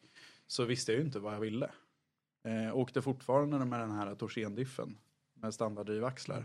Eh, som gjorde att eh, jag kunde vänsterbromsa upp bakaxeln och få den att diffa när jag ville att den skulle diffa och så vidare. Så, så det var väldigt svårt det där. Vi hade jätteproblem att hitta rätt, rätt cylinderstorlekar. Och, så det var väl egentligen det som var barnsjukdomarna på den. Annars så funkade väl allting riktigt bra direkt. Han startade och alla lampor och blinkers och allt funkade vid första provstart. Mm. Det är ju tack vare Fredrik Ringald. För han är ju bilelektriker ute i fingerspetsen när det gäller att bygga rallybils-el. Det, låter, alltså det är ju skönt när, när det löser sig med, med, med kompisar i närheten och man kan känna att ja, Ja, otroligt värdefullt att ha, ha kompisar som kan hjälpa till och ha den kunskapen. Och det intresset, att Mm. verkligen vilja liksom lägga ner. Alla kablar la vi ju såna här strumpor. Vi värmde alla ändarna med krympslang och så vidare. Så att han var ju lika engagerad för det fint precis som vi andra var. Liksom. Ja, och fortsättningsvis med. Var ju med på servicer och Mm. följde ekipaget. Absolut. härligt, härligt. Men eh, ni åkte ju, ja, det började med hemmatävlingen eller var det premiären med bilen? Ja, jag tror det var någon liten sprint vi hade som vi provade att köra. Mm. Eh, och där fick vi väl problem tror jag. Eh, för han gick inte, han varvade inte riktigt ur ordentligt. Så jag tror vi tog en tredje plats i den sprinten. Eh, och vi trodde att det hade blivit någonting med, med tändningen på den. Eh, jag kommer inte riktigt ihåg Nej, vad det var, men jag har för mig att det slutade med att det var någonting med gearcutten som låg och, och bröt lite grann i, i... När det började vibrera så var den tight ställd i, i lägen eller någonting sånt där som gjorde att det bröt. Men vi trodde att det var någonting med, med tändsystem och tändstift och tändkablar och sånt där. För då hade vi även datatändning på den va? Stämmer. Men var det då ni hade byggt ny motor eller är det den gamla fortfarande? Ja, det är ju blandning är det, för vi Ja. hade uppdaterat toppen. Mm. Och sen hade vi satt på större förgasare. Hade vi gjort. Vi hade Det satt var på... något kolvbyte emellan där också tror jag. För det var nog utslitet det som var. Jag tror vi hade bytt en gång. Nej, jag tror det var året efter sen. Vi hade J-kolvar från början och de hängde kvar rätt länge. Nej, jag kommer inte riktigt Mm. ihåg det, men, men eh, vi, vi hade bytt kamaxel och vi hade bytt eh, satt dit VB50 eh, och datatändning och lite sådana saker. Så att, eh, nej men annars så gick bilen bra. Så, det, men det var mycket nytt att lära sig när det gällde stötdämpare, wattlänken. Eh, en vanlig standardbil om du ska hoppa med en sån så måste du alltid liksom svänga lite på ratten i luften för när du landar så kommer ena hjulet landa före på bakaxeln. Så att han kommer gå lite snett bilen. Nu helt plötsligt så flög ju bilen och landade som en liten padda. Liksom. Det var jättesmidigt. Men jag förberedde alltid med en liten knick innan. Liksom. Det var ju många sådana här beteenden. Eh, jag satte dit en superkort styrväxel också. Som gjorde att jag bara behövde ratta 1,15 varv från full höger till full vänster. Så då styrde jag in för tidigt hela tiden. Eh, så det var mycket sånt att lära om och lära in nya beteenden. Liksom. Så, tack vare att det blev mycket stötdämpare och bromsar och, och sådär. Så det var en läro, lärotid 2014. Att lära känna nya bilen. Liksom. Det kan jag tänka mig. Alltså, det var ju, var ju riktigt, riktigt byggt nu. Alltså. Mm. Så, men eh, det är ju bra alltså, att man lär sig, lär sig hur bilen funkar. Ja, Med alla, allt nytt och, och så, så måste det ju vara en läroperiod. ja men, nej, men så är det. Det andra hade jag ändå åkt och lekt med ute på gatan lite. Lite så var det ju Ja, precis. innan det blev en rallybil. Så då hade du ju ändå den i ryggraden om man säger. Ja. Men hur var det att komma tillbaka efter kraschen då också? Eh, Jag trodde inte att det skulle sitta i så mycket. Eh, Men det gjorde det faktiskt. Och det gjorde det på just de här 4 plus, 5 minus och, och de här. För att där sitter ändå så otroligt mycket tid Mm. i, speciellt som A-förare. För det, det är där du kan plocka någon sekund från de som inte törs. Eh, Och jag tordes nog inte riktigt på Nej. de där. Eh, litade inte riktigt på, på att eh, 4 minus var en 4 minus och, eller plus eller vad, det- vad den var. Så det, det tog faktiskt rätt så lång tid innan det började släppa och bli trygg i, i dem. Och våga hålla i igen. Eh, och så fort eh, rumpan åkte ner lite grann i dikeskanten då, det kan ju tippa. Det Ja. har du ju gjort en gång Ja. liksom. Så, så det, det, det var med och det var, det var svårt att arbeta bort på något vis. Det kan jag förstå alltså. Och när det går så fort också. Och så lite skräck mot sådana höbalar då med eller? Ja, eh, som tur var så började vi ju säsongen i Laxå tror jag. Och de hade lagt ut sten istället och sprayat orangea. Och det gjorde ju att du fortfarande såg hela kurvan. Eh, även om det fanns risk att köra på dem så, så såg man ändå hela kurvan. Eh, hur, mycket, hur graden var på den på något vis. Men, men höbalar är ju, jag är allergisk mot dem. Fast jag förstår deras syfte. Eh, jag respekterar det men, men eh, jag gillar dem inte. Nej, man håller ju ut väldigt, eh, har man ju sett när man står ute och kollar att man vill ju gärna inte nudda en sån. Nej. Nu har jag håller varit- ut väldigt mycket i, Nu har jag varit väldigt duktig på att nudda dem i alla fall. För det är höger framblinkers, USA-modellen. Det är jag nog stor kund på. För har jag köpt ett par stycken. Till slut gick det knappt inte att sätta tillbaka dem Det fanns i... inget att sätta dem i. Nej, så vi fick byta hela huset till, till lampan för att få dit en blinkers igen. Så. Ja, det, för det, var ju, alltså, det var ju det första man la ut för att hindra geningar. Nu har det mer kommit de här lekablocken och det, som, Mm. som är lite mer, alltså, ja, det är inte kul att köra på dem heller, men de är, de är mer ärliga och visar vägen mer kanske. Ja. Så. Nej, men det, vad skulle du ta med dig från 2014 där med den nya bilen? Det var nog... eh, Jag var fortfarande inte nöjd med bromsarna. Jag vart aldrig nöjd med bromsarna. Så att vi köpte då ett par riktiga, var det AP vi satte dit fram. Eh, och sen satte vi dit 240 fram och bak. Och laborerade lite med det och böt lite cylindrar och grejer. Eh, och det bromsproblemet tyckte jag fortfarande hängde kvar första tävlingarna 15 också. Ja, det var mycket jobb att få det att funka. Ja, det tog jättelång tid innan jag blev bekväm i bromsgrejen liksom.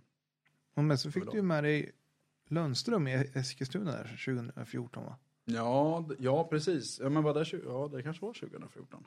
För det var då vi la han på sidan. Ja, Ja, lång. Eller? ja eh, Rickard är ju otroligt duktig på att kolla runt lite grann med, med vart, eh, vart de flesta, flesta ska stå. Och han eh, skriver upp i noter och har rätt så bra koll sådär. Eh, Pontus skulle läsa noter för första gången och jag tyckte väl att, eh, ja men, Eskilstuna, jag kan köra Pontus, han är ju jätteduktig Pontus. Ja. Eh, så jag lyssnar väl inte riktigt på honom. och när jag kom upp över det, jag kommer ihåg det ganska väl för det gick otroligt fort innan. Och så när jag kom upp över det där krönet och inser hastigheten och ser kurvan. Och lik förbannat försöker jag svänga. Jag kan ångra mig än idag att jag försökte svänga. Eh, hade jag bara släppt den rakt ut då hade vi kanske kunnat åka därifrån. Men eh, nej, då la vi oss på sidan. Tryck vi till framhjulet in i, in i skärmen. Och där året regnade så. Nej, ja, inte för oss tror jag inte. Nej. För det var torrt fram tills dess i alla fall. Och sen vart det uppehåll på den sträckan så vi fick ut bilen ganska fort med hjälp, tack av alla, all publik som stod ja. där. Så att, eh, hade det inte stått någon där då hade vi legat på sidan idag tror jag. ja, men då uppdateringen var bromsar då till 2015. Mm. Och sen dra rätt bilen då efter vi, Ja. vi la den på sidan. Så vi körde ner in till Johan Svensson i Allingsås tror jag. Eh, och sen Daniel Hellstadius. Ja. De eh, drog rätt. Drog ut det där och knackade rätt där. Och sen uppdaterade vi med bromsar till 2015 Mm. tror jag. Det var ingen mer uppdatering vi gjorde då. Tror inte det. Däremellan någonstans fick vi benen också. Ja, och sen var det dags för Örebro va? S, eller vart var SM-sprinten då? Ja, men eh, när vi hade lagt den på sidan så fick vi ihop bilen till Örebro-tävlingen. Eh, Ja, det fick Mm. ni. Ja, Till Rikspokalen. Det stämmer Precis. bra där. jag kommer inte ihåg resultatet då. Men egentligen var det ju bara att få köra igen och få hoppa in i stolen. För nu Mm. hade vi rullat en gång och jag hade kört av och lagt den på sidan. Och det, det hör ju inte till min vanlighet att vi Nej. har fått reparera mycket Nej. skador på bilen Nej. på det viset. Eh, så jag hade ju lite i psyket att arbeta bort där. Hade jag. Eh, men jag tror den tävlingen gick rätt så bra. Vi var, inte med, vi var med i 10 topp var vi, men vi stod inte på pallen tror jag inte. Nej. Nej, det kan stämma. För det står, ja, 11 står det här men det kan... Ja, ja jag har för mig att vi, vi var med. Mm. Men vi var inte, inte alls så som, som man hade hoppats på. Och sen till 2015 då åkte du andra vintertävlingen då? Ja, för då körde vi SM-sprinten. Mm. Och det var egentligen min sponsor, eh, TA Schakt och Maskin, som eh, ville att vi skulle köra den. Eh, just för att vi hade ju en ny design på bilen, han var största sponsorn, eh, gick in med mest pengar och, och tid och arrangemang som han hjälpte till med. Eh, vi uppdaterade diff, bakaxel, Mm. mm. satt i traktivs. Och sen var det en tävling tv sen. Ja, och den var tv-sänd. Så vi hade ny diff, eh, drivaxlar och, och så. Och det var ju också egentligen bara visa upp bilen i Mm. tv. Det var det han ville liksom. Eh, som sagt, en sprint för mig, det är inget, jag kan inte köra. Nej. Jag kan inte göra tider på det. Det går inte. Så att eh, vi fick synas i tv. Han var nöjd, vi var nöjda. Eh, men det vart inget resultat. då. Mm. Sen tror jag var det Svenska rallycupen vi skulle köra 2015. Eh, Jag kommer inte ihåg, började där med Karlstad va? Första. Det kan du ha gjort. Du började med Götene innan. Men Var det, kan, det, var bara, det var nog inte i Svenska rallycupen. Nej precis, Götene var nog bara en tävling vi körde. Bara, ja. Och den tror jag gick ganska bra va? ja. Jag kommer inte ihåg. Nu var vi topp 10 i alla fall. Ja. Men, det. men eh, det var ju också det är ju för att komma igång på säsongen Mm. för Svenska rallycupen. Eh, Svenska rallycupstävlingen i Karlstad det är nog min största rädsla jag haft i hela mitt liv tror Ja. jag. Det var när vi mötte en personbil inne på sträckan. Ja, det var det jag tänkte säga. Vad- Det Det, det var den tävlingen och Ja. det, det sabbade otroligt mycket för mig Ja. hela säsongen sen. Eh, Även fast man vet att det inte kommer att hända någonsin igen så satte det sig otroligt hårt. För jag hade fyrahandsväxel tror jag i en vänsterkurva. Och ligger liksom, det var otroligt urdikat. Snabba kurvor. Eh, och jag ligger lite i diket och kliver upp in i en höger. Och då kommer en personbil, en Saab i mötande riktning. Och på något vis så lyckas jag få ner bilen i diket. Få i femmans växel och fortsätta köra. Mm. Så tidsmässigt så tryckte den inte ner mig Mm. något rejält så. Men jag var så rädd när jag gick i mål, för det målet var bara någon kilometer bort. Så jag höll på att kliva ur bilen med bälte på. Jag bara skrek. Det, det, liksom, det fanns inte i min värld att det skulle kunna ske. En vidrig känsla måste det ju varit. Ja, och i den farten. Ja. För det gick så otroligt snabbt. Eh, och Rickard skrek och han in med tidkortet och vad håller ni på med skriker han till personalen som satt i målbilen och de var så här, ja men ja, de hann inte reagera liksom. Så han skrek ju på dem och jag satt ju och skrek för att jag fortfarande var så adrenalinfull och, och rädd liksom. Men det var ingen som tog oss på något allvar i, i, i målbilen. Det var liksom ingen som, som du vet, kastade sig på telefoner och, och såna här saker. Var det Därför fler som mötte han då? Bilen framför oss Ja. mötte. Och han hade ju också signalerat till dem i målbilen. Men fortfarande så gick det inte iväg någon signal till start. Eh, så vi ringde ju in och fick ju stopp på sträckan till slut. För det var service efter den. Eh, och då visade det sig att bilen hade svängt av inne på en sträcka. Så det var ingen mer bil som hade lyckats möta honom som tur var. Men eh, jag vart otroligt rädd. Jag var, alltså, Men vart hade han kommit in ifrån? Var det från mål? Ja, han, han körde rakt in från mål. Eh, De hade väl gjort några tafatta försök att få stopp på men Nej, sen släppte det. nej men det, det var inte ens det, för det regnade lite grann gjorde det. Så den killen som skulle stå utanför eh, ja, målbilen då, han hade gått och satt sig i baksätet. Så bilen hade liksom bara swishat förbi dem. Eh, och jag fick ju veta sen att det var en kille som hade haft körkort i tre dagar. Datakille sådär, inte ett dugg intresserad av rally eller någonting. Så han förstod väl inte skyltarna eh, i, i mål där. Så han hade ju bara brännit in och skulle åka hem till sin kusin och spela dator Jaha. höll ju på att få sig en chock. Men han hade ju, jag pratade med hans mamma sen och tydligen så han hade ju förstått allvaret i vad som höll på att hända. Så han hade ju åkt hem och låst in sig på rummet och mått jättedåligt på det. Ja, det är ju inget kul när han mår dåligt efter, efter en sån grej. Det, det måste man ju säga att det får arrangören ta på sig lite grann. Att man inte lyckas få stopp på det där. Ja, och det vart ett herrans liv. För jag och Rickard åkte ju sista sträckan eh, där vi ändå kände så här att det kommer inte att ske igen. Det är en sträcka vi känner till sedan tidigare fast den går åt fel håll. Eh, så vi tog i så mycket vi kunde på den. Eh, jag tror vi kom trea i tävlingen ändå. Så det var ändå riktigt bra resultat. Eh, sen gick vi in till tävlingsledningen liksom och bara ifrågasatte vad är det som, som händer liksom Mm. ingen där och då ville egentligen varken prata om det eller vi tyckte inte att vi fick något gehör eller någon som tog oss på allvar. Utan det var mer resonemang, ja men det gick ju bra. Och det kunde jag inte riktigt släppa. Eh, och Daniel på Finess, han har ju varit rätt så engagerad i, i det här med regler och med, med, eh, ja, med tävlingsledningar och allt möjligt sånt där. Så jag pratade lite grann med honom också. Och han sa att eh, men, lägg inte ut några filmer eller någonting sånt på det här för det, är liksom, det ger ju bara rallysporten ett dåligt omen. Aftonbladet får de tag i det så kommer ju rallyt liksom återigen få bli smutskastat liksom, och det vill vi inte göra. Eh, däremot så la vi ut någon, någon bild på bilen i mötet för att vi skulle kunna försöka få tag på vem det var som körde bilen. För hade det varit en grinig gammal gubbe som bara ville hem då förtjänar han en örfil liksom. Men eh, i det här fallet var det ju inte det. Och mamman hade ju ringt till, till tävlingsledningen också liksom. Ville ju anmäla dem. Hon ringde till mig och sa att nu gör vi en anmälan tillsammans mot SPF. Och jag varit såhär, nej, jag vill inte göra någon anmälan. Det är bättre att vi tar med oss den här lärdomen. Ingen har skadat sig. Din pojk mår bra, vi mår bra. Vi tar med oss det här. Vad, vad, kan, vad kan alla tävlingar ta med sig av det här? Eh, SPF ringde upp mig och ifrågasatte vad, vad skulle du vilja göra annorlunda? Om du fick bestämma. Och då sa han, ja men halvbockar. En halvbock som ligger över vägen som gör att vi tävlingsmänniskor måste liksom zigzacka utifrån sträckan. Och den personen som ska in förstår att måste jag åka förbi de här zigzackarna så kan man ha stora skyltar med att stopp förbjudet, du får inte åka in. Bla.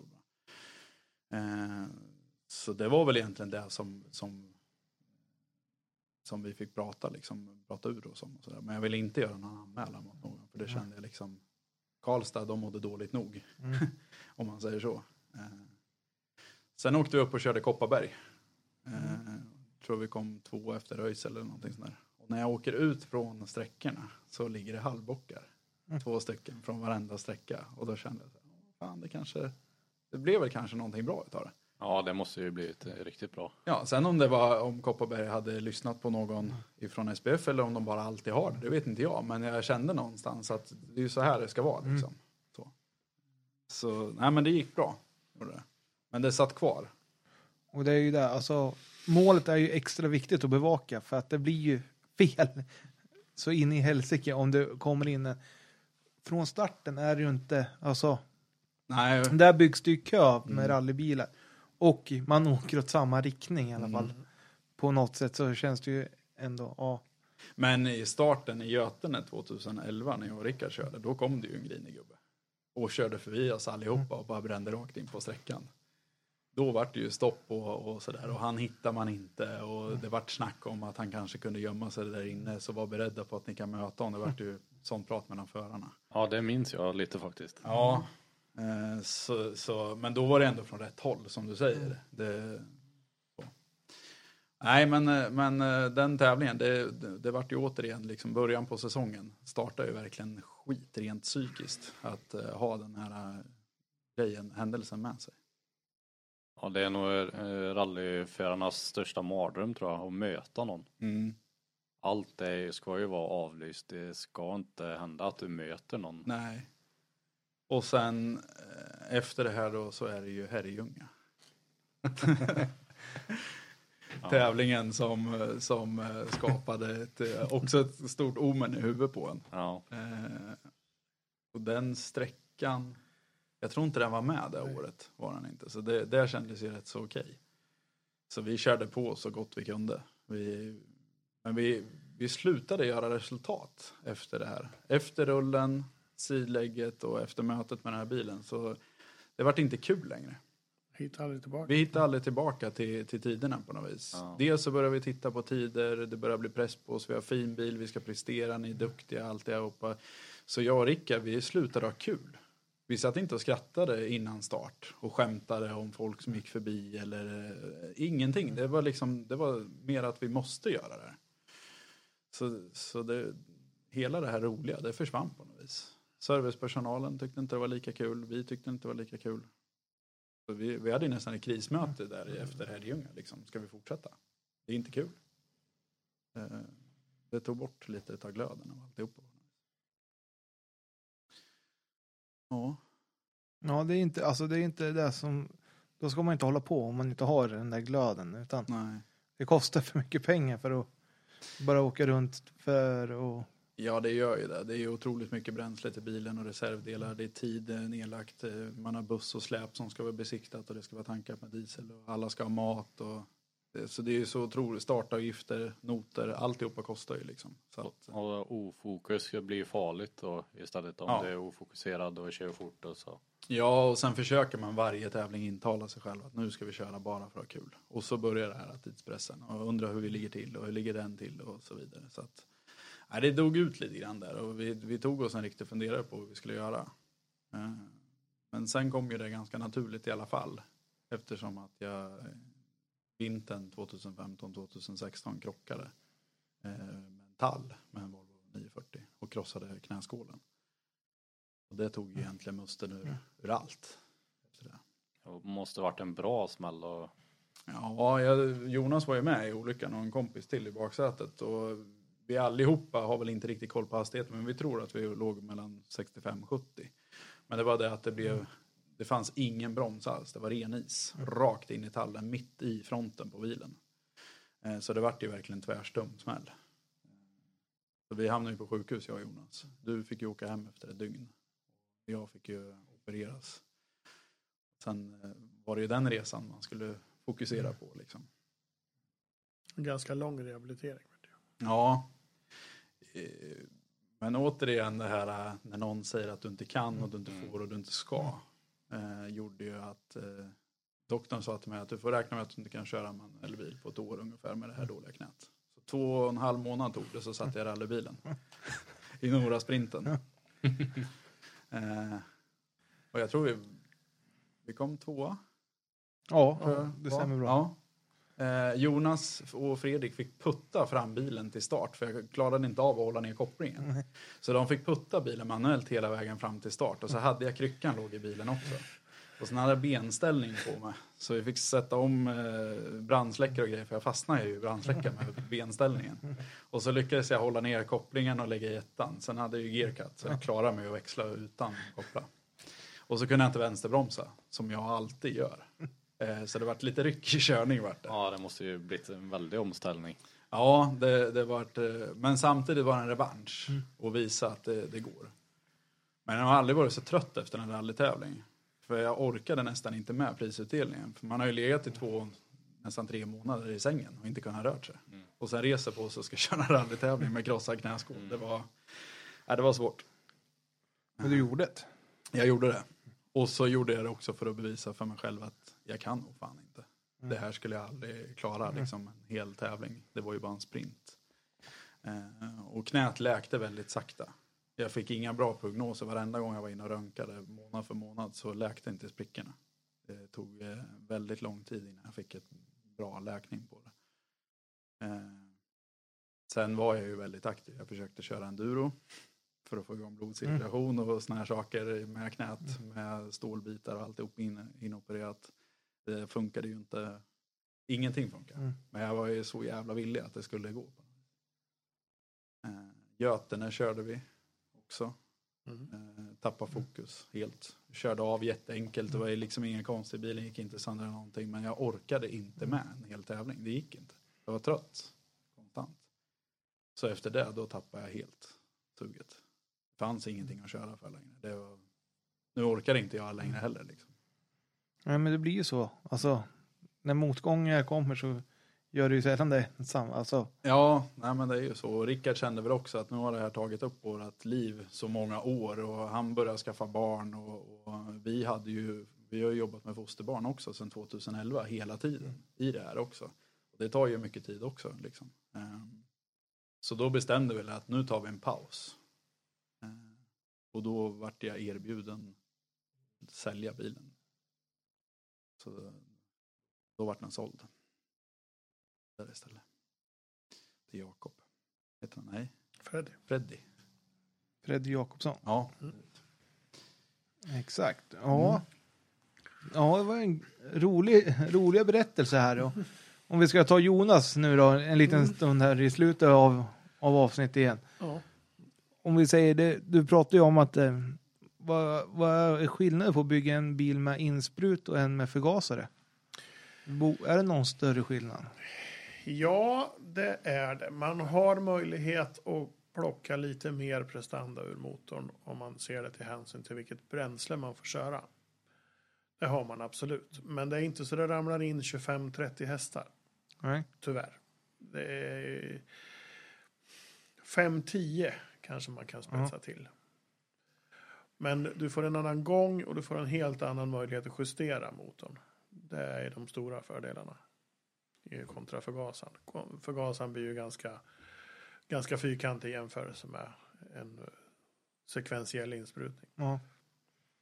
Vad är det mesta du bygger nu då? Är det insprutsmotorer? Nej, fortfarande är ju förgasaren majoriteten. Det är det? Ja. Ja, det är enkelheten. Den kräver mindre installation i bilen. Den är ju fortfarande hälften så dyr. Mm.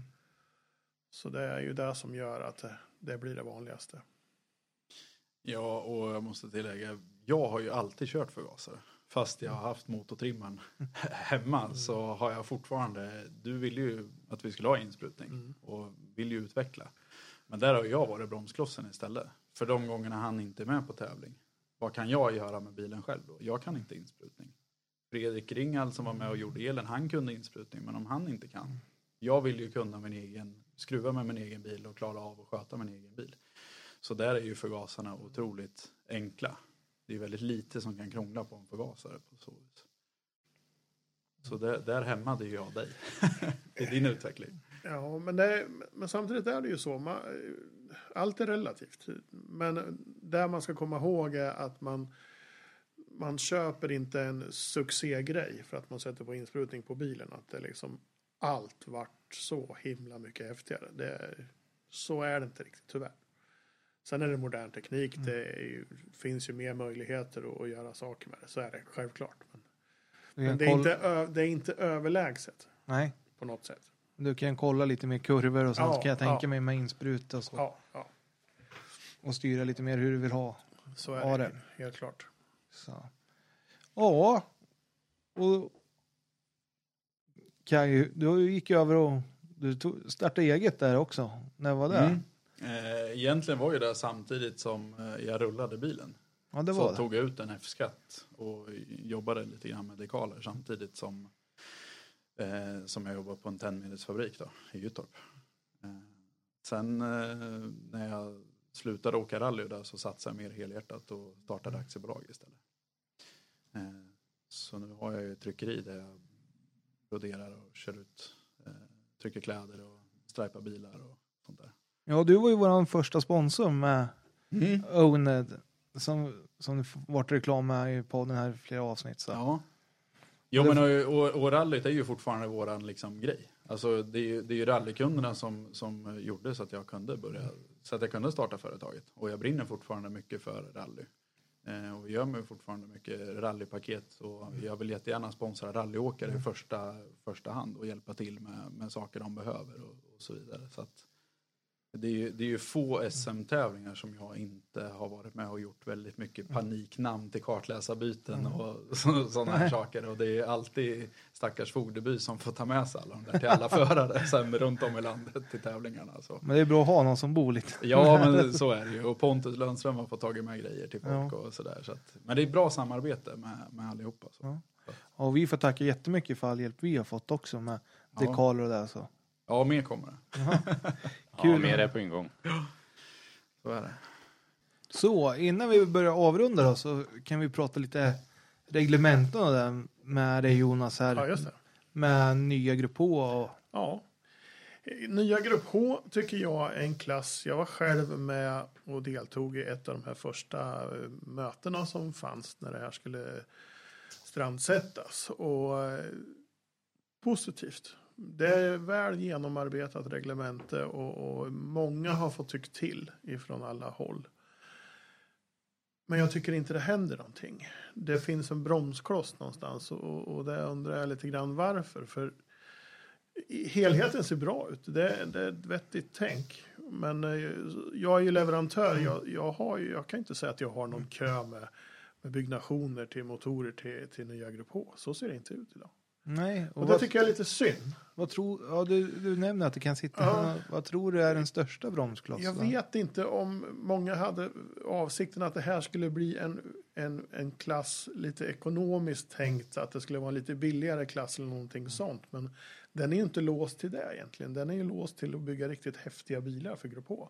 Anser jag.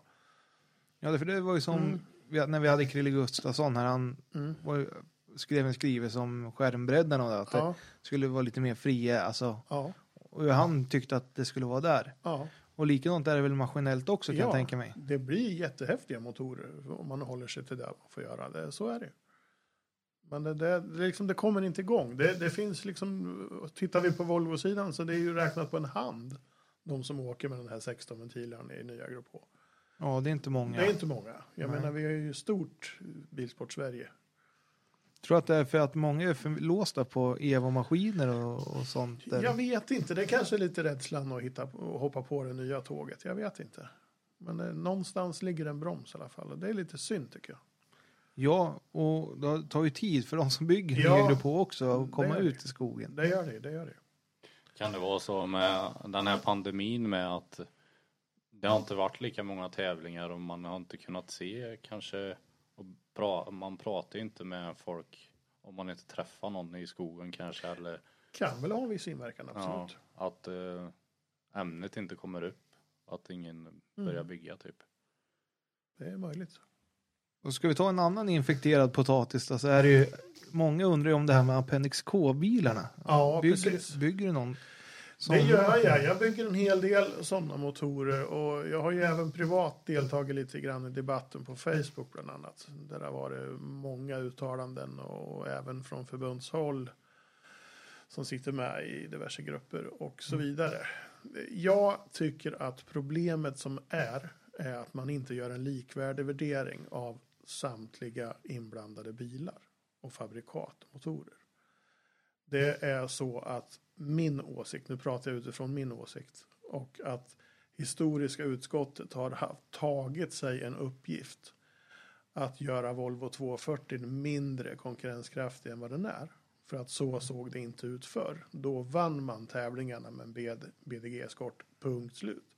Så är inte självklart idag. Och att Volvo 240 inte var en så populär tävlingsbil då, så, så är ju fakta. Den var inte det då. Nej. Det håller jag absolut med om. Men det innebär inte att man kan bestraffa den genom att köra en stenhård granskning, eller en stenhård, vad ska man säga, tolkning av det här reglementet mot just den bilen. Samtidigt som man kan köpa, om vi tar någon BDG-eskorten som ett exempel, den kan du köpa kartongny från England med helt ny drivlina, i princip en ny robotsvetsad kaross. Mm. Den innehåller inte några gamla rostiga vevstakar och några gamla vevaxlar som var omslipade och, och såna här saker. Det blir två helt skilda saker. Men å ena sidan så, så ser man mellan fingrarna och å andra sidan är man stenhård. Och där, där är jag med flera leverantörer. Vi är inte överens där. Och inte de tävlande heller. Där jag efterlyser, vi kan det här på våra fem fingrar. Vi vet vad man åkte med på tiden det begav sig i, båd, i alla de här bilarna som vi använder. Det är inte problemet. Det är att vi måste läsa boken med samma bokstäver och samma siffror på samma sätt. Det är hela grejen. Och i Sverige är man ju ganska unika på att göra de här orättvisorna. För att tittar du i England eller andra europeiska länder, man tolkar inte de här klasserna på det här sättet. För det är ju ett FIA-reglemente. Ja, så det, men det är- här, här tar man det till sin egen nivå. Mm. Ta den här Volvo 240 lathund. Här har man gjort egna tolkningar av. Det är väl liksom inte fel. Är, vem ska göra lathunden till Ford BDG Escort? Den Ja. skulle jag vilja träffa. Där du har tre, fyra permar med reglementen att sätta och göra. Det är liksom, nej. Jag tror för min mening, inget ont personligt i, i historiska utskottet, men sätt ihop en ny grupp med nya folk. Vi kommer inte komma vidare här, för vi, vi, vi står för långt ifrån varandra, både vad det gäller leverantörer, förare, historiska utskottet. Gör en, en ny, sätt ihop en ny förargrupp, en, ett nytt historiskt utskott och, så vidare som själva, leverantörerna behöver inte ha med, jag själv eller någon behöver inte vara med, men att man får nya ögon och nya grejer så att man kommer vidare. För det är jättekul att åka historisk bilsport, men det är inte roligt att bråka. Nej, konflikter, vi är för litet för att ha Ja, konflikter med Ja. varandra. helt klart. Så. Men då rundar vi av här med Daniels fem frågor här som kommer.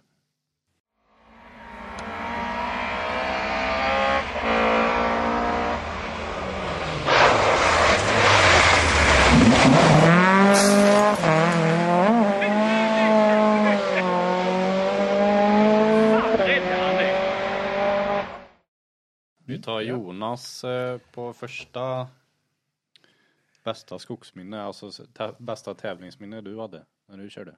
Ja, det var min första tävling. Mm. ASG-rallyt 95. Ja, ASG-rallyt. Ni hör ju att det är en stund Ja. sedan när det hette det. Ja, jag minns när jag var på ASG-rally. Det var nog säkert 95. Ja, det var en rolig tävling. Jag kan ju dra eh, bara en sån där grej som man förstår att det är ett stort startfält. När vi kommer upp där vid Örebromässan. Då är det ett 20-tal tävlingsbilar kvar. Det är mörkt ute. Då förstår man bredden på tävlingen. Ja, den var ju riktigt stor den tävlingen. Ja. Eh, Kajs bästa skogsminne? Tävlingsminne? Eh, ja men det är nog Askersund. När vi hade slagit IPN så det var att ta ut. Mm. För då gick det riktigt gött.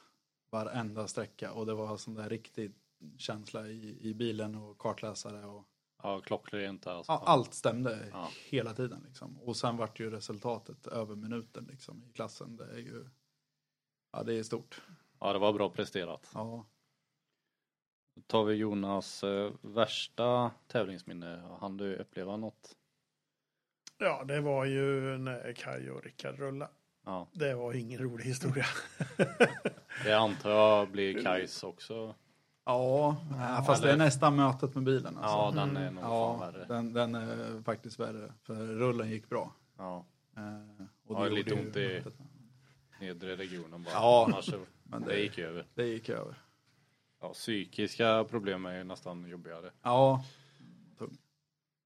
Uh, garagetabbe, du måste ju byggt ett par motorer under alla dessa år. Ja, Mm. finns det någon, eh, du, någon tabbe du har gjort någon gång? Som du vill erkänna? Även solen har ju sina fläckar. Det gör det säkert. Men jag har nog varit duktig på att dolt dem för mig själv kanske. Beträngt kanske? Ja.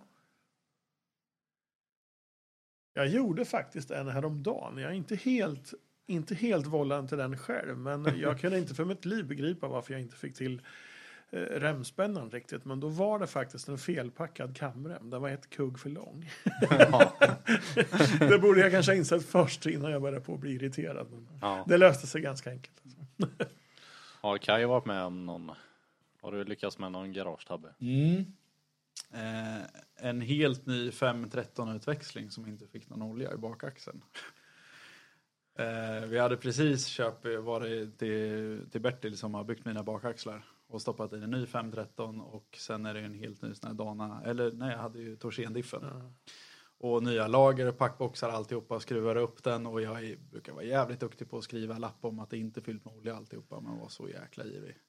Så jag åker iväg och åker ut och ner och så börjar det tjuta i bakaxeln och jag bara, Nej. nej, allting är helt nytt. Så det var bara att riva ner bakaxeln och åka tillbaka till Bertil och sa, du får kolla om det här går att använda. Han bara, vad har du gjort? Det är helt blått allting.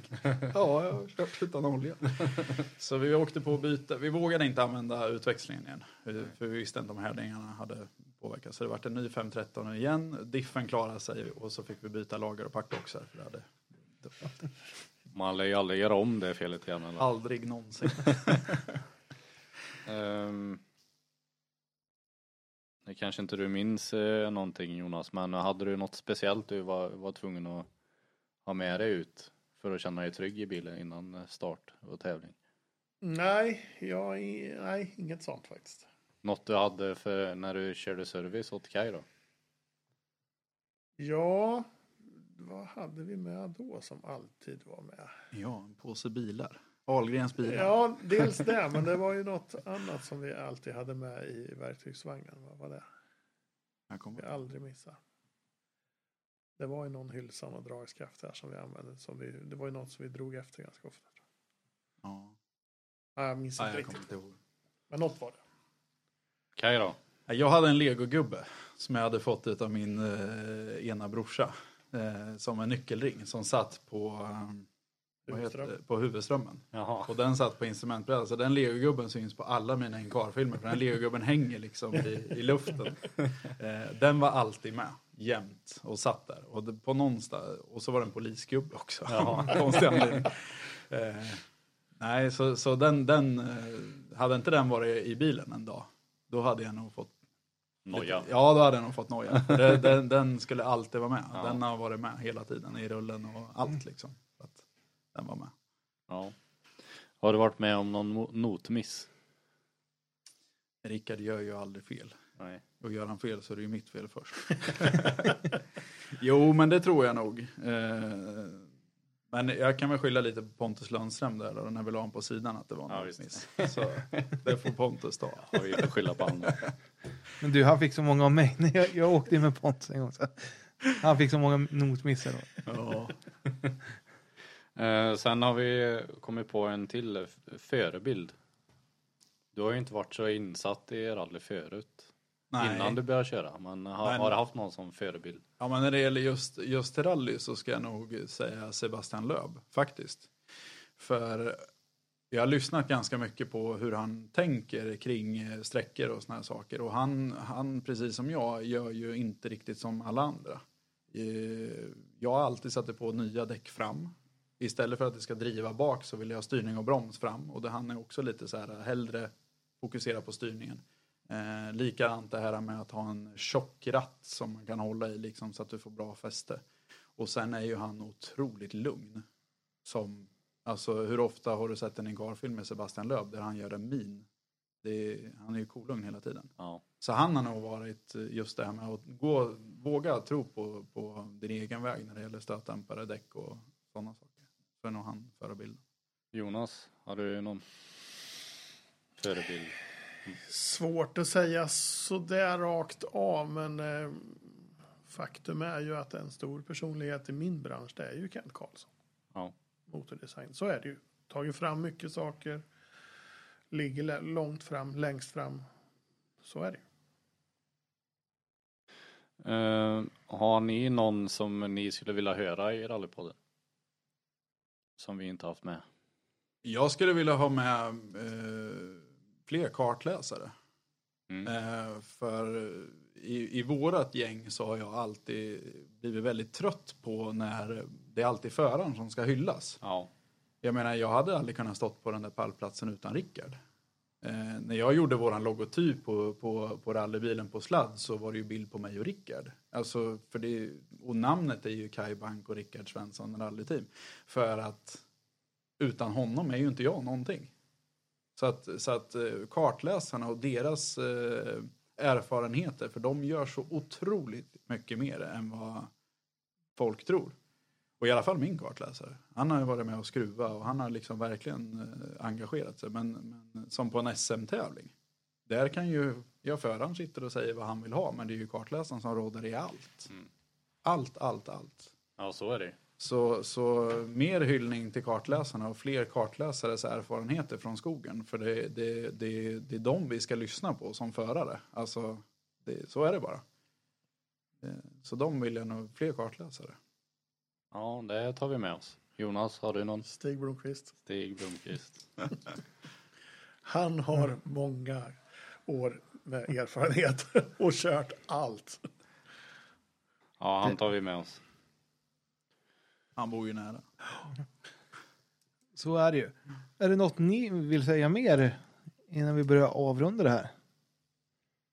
Nej, alltså safety first. Det är verkligen, eh, kom ihåg, glöm aldrig säkerheten. Buren, skor, handskar, overall, hjälm, Hans, hybrid, vad du än vill åka med. Men och ställ in allting rätt. Kan du inte, ring till någon som kan det. Han Jan, eller vad han heter på Simson, hjälpte mig via Skype och få in bältesvinklar och sånt där. De finns där. Daniel på Finess, eh, Sällholm, alla de här finns där för att hitta rätt säkerhetsutrustning. Och använd det. Och låt det få kosta lite extra för det är så himla mycket värt det.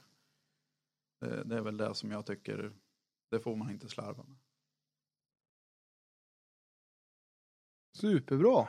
Mm. Tack så jättemycket för att ni ville komma och att vi har fått både en motortrimmares upplevelse i rally-Sverige och en chaufför som inte var intresserad från början men som blev väldigt passionerad till slut. Ja, absolut. Jättetack för att du fick komma. Ja, Ja. Ja, vi tackar så mycket.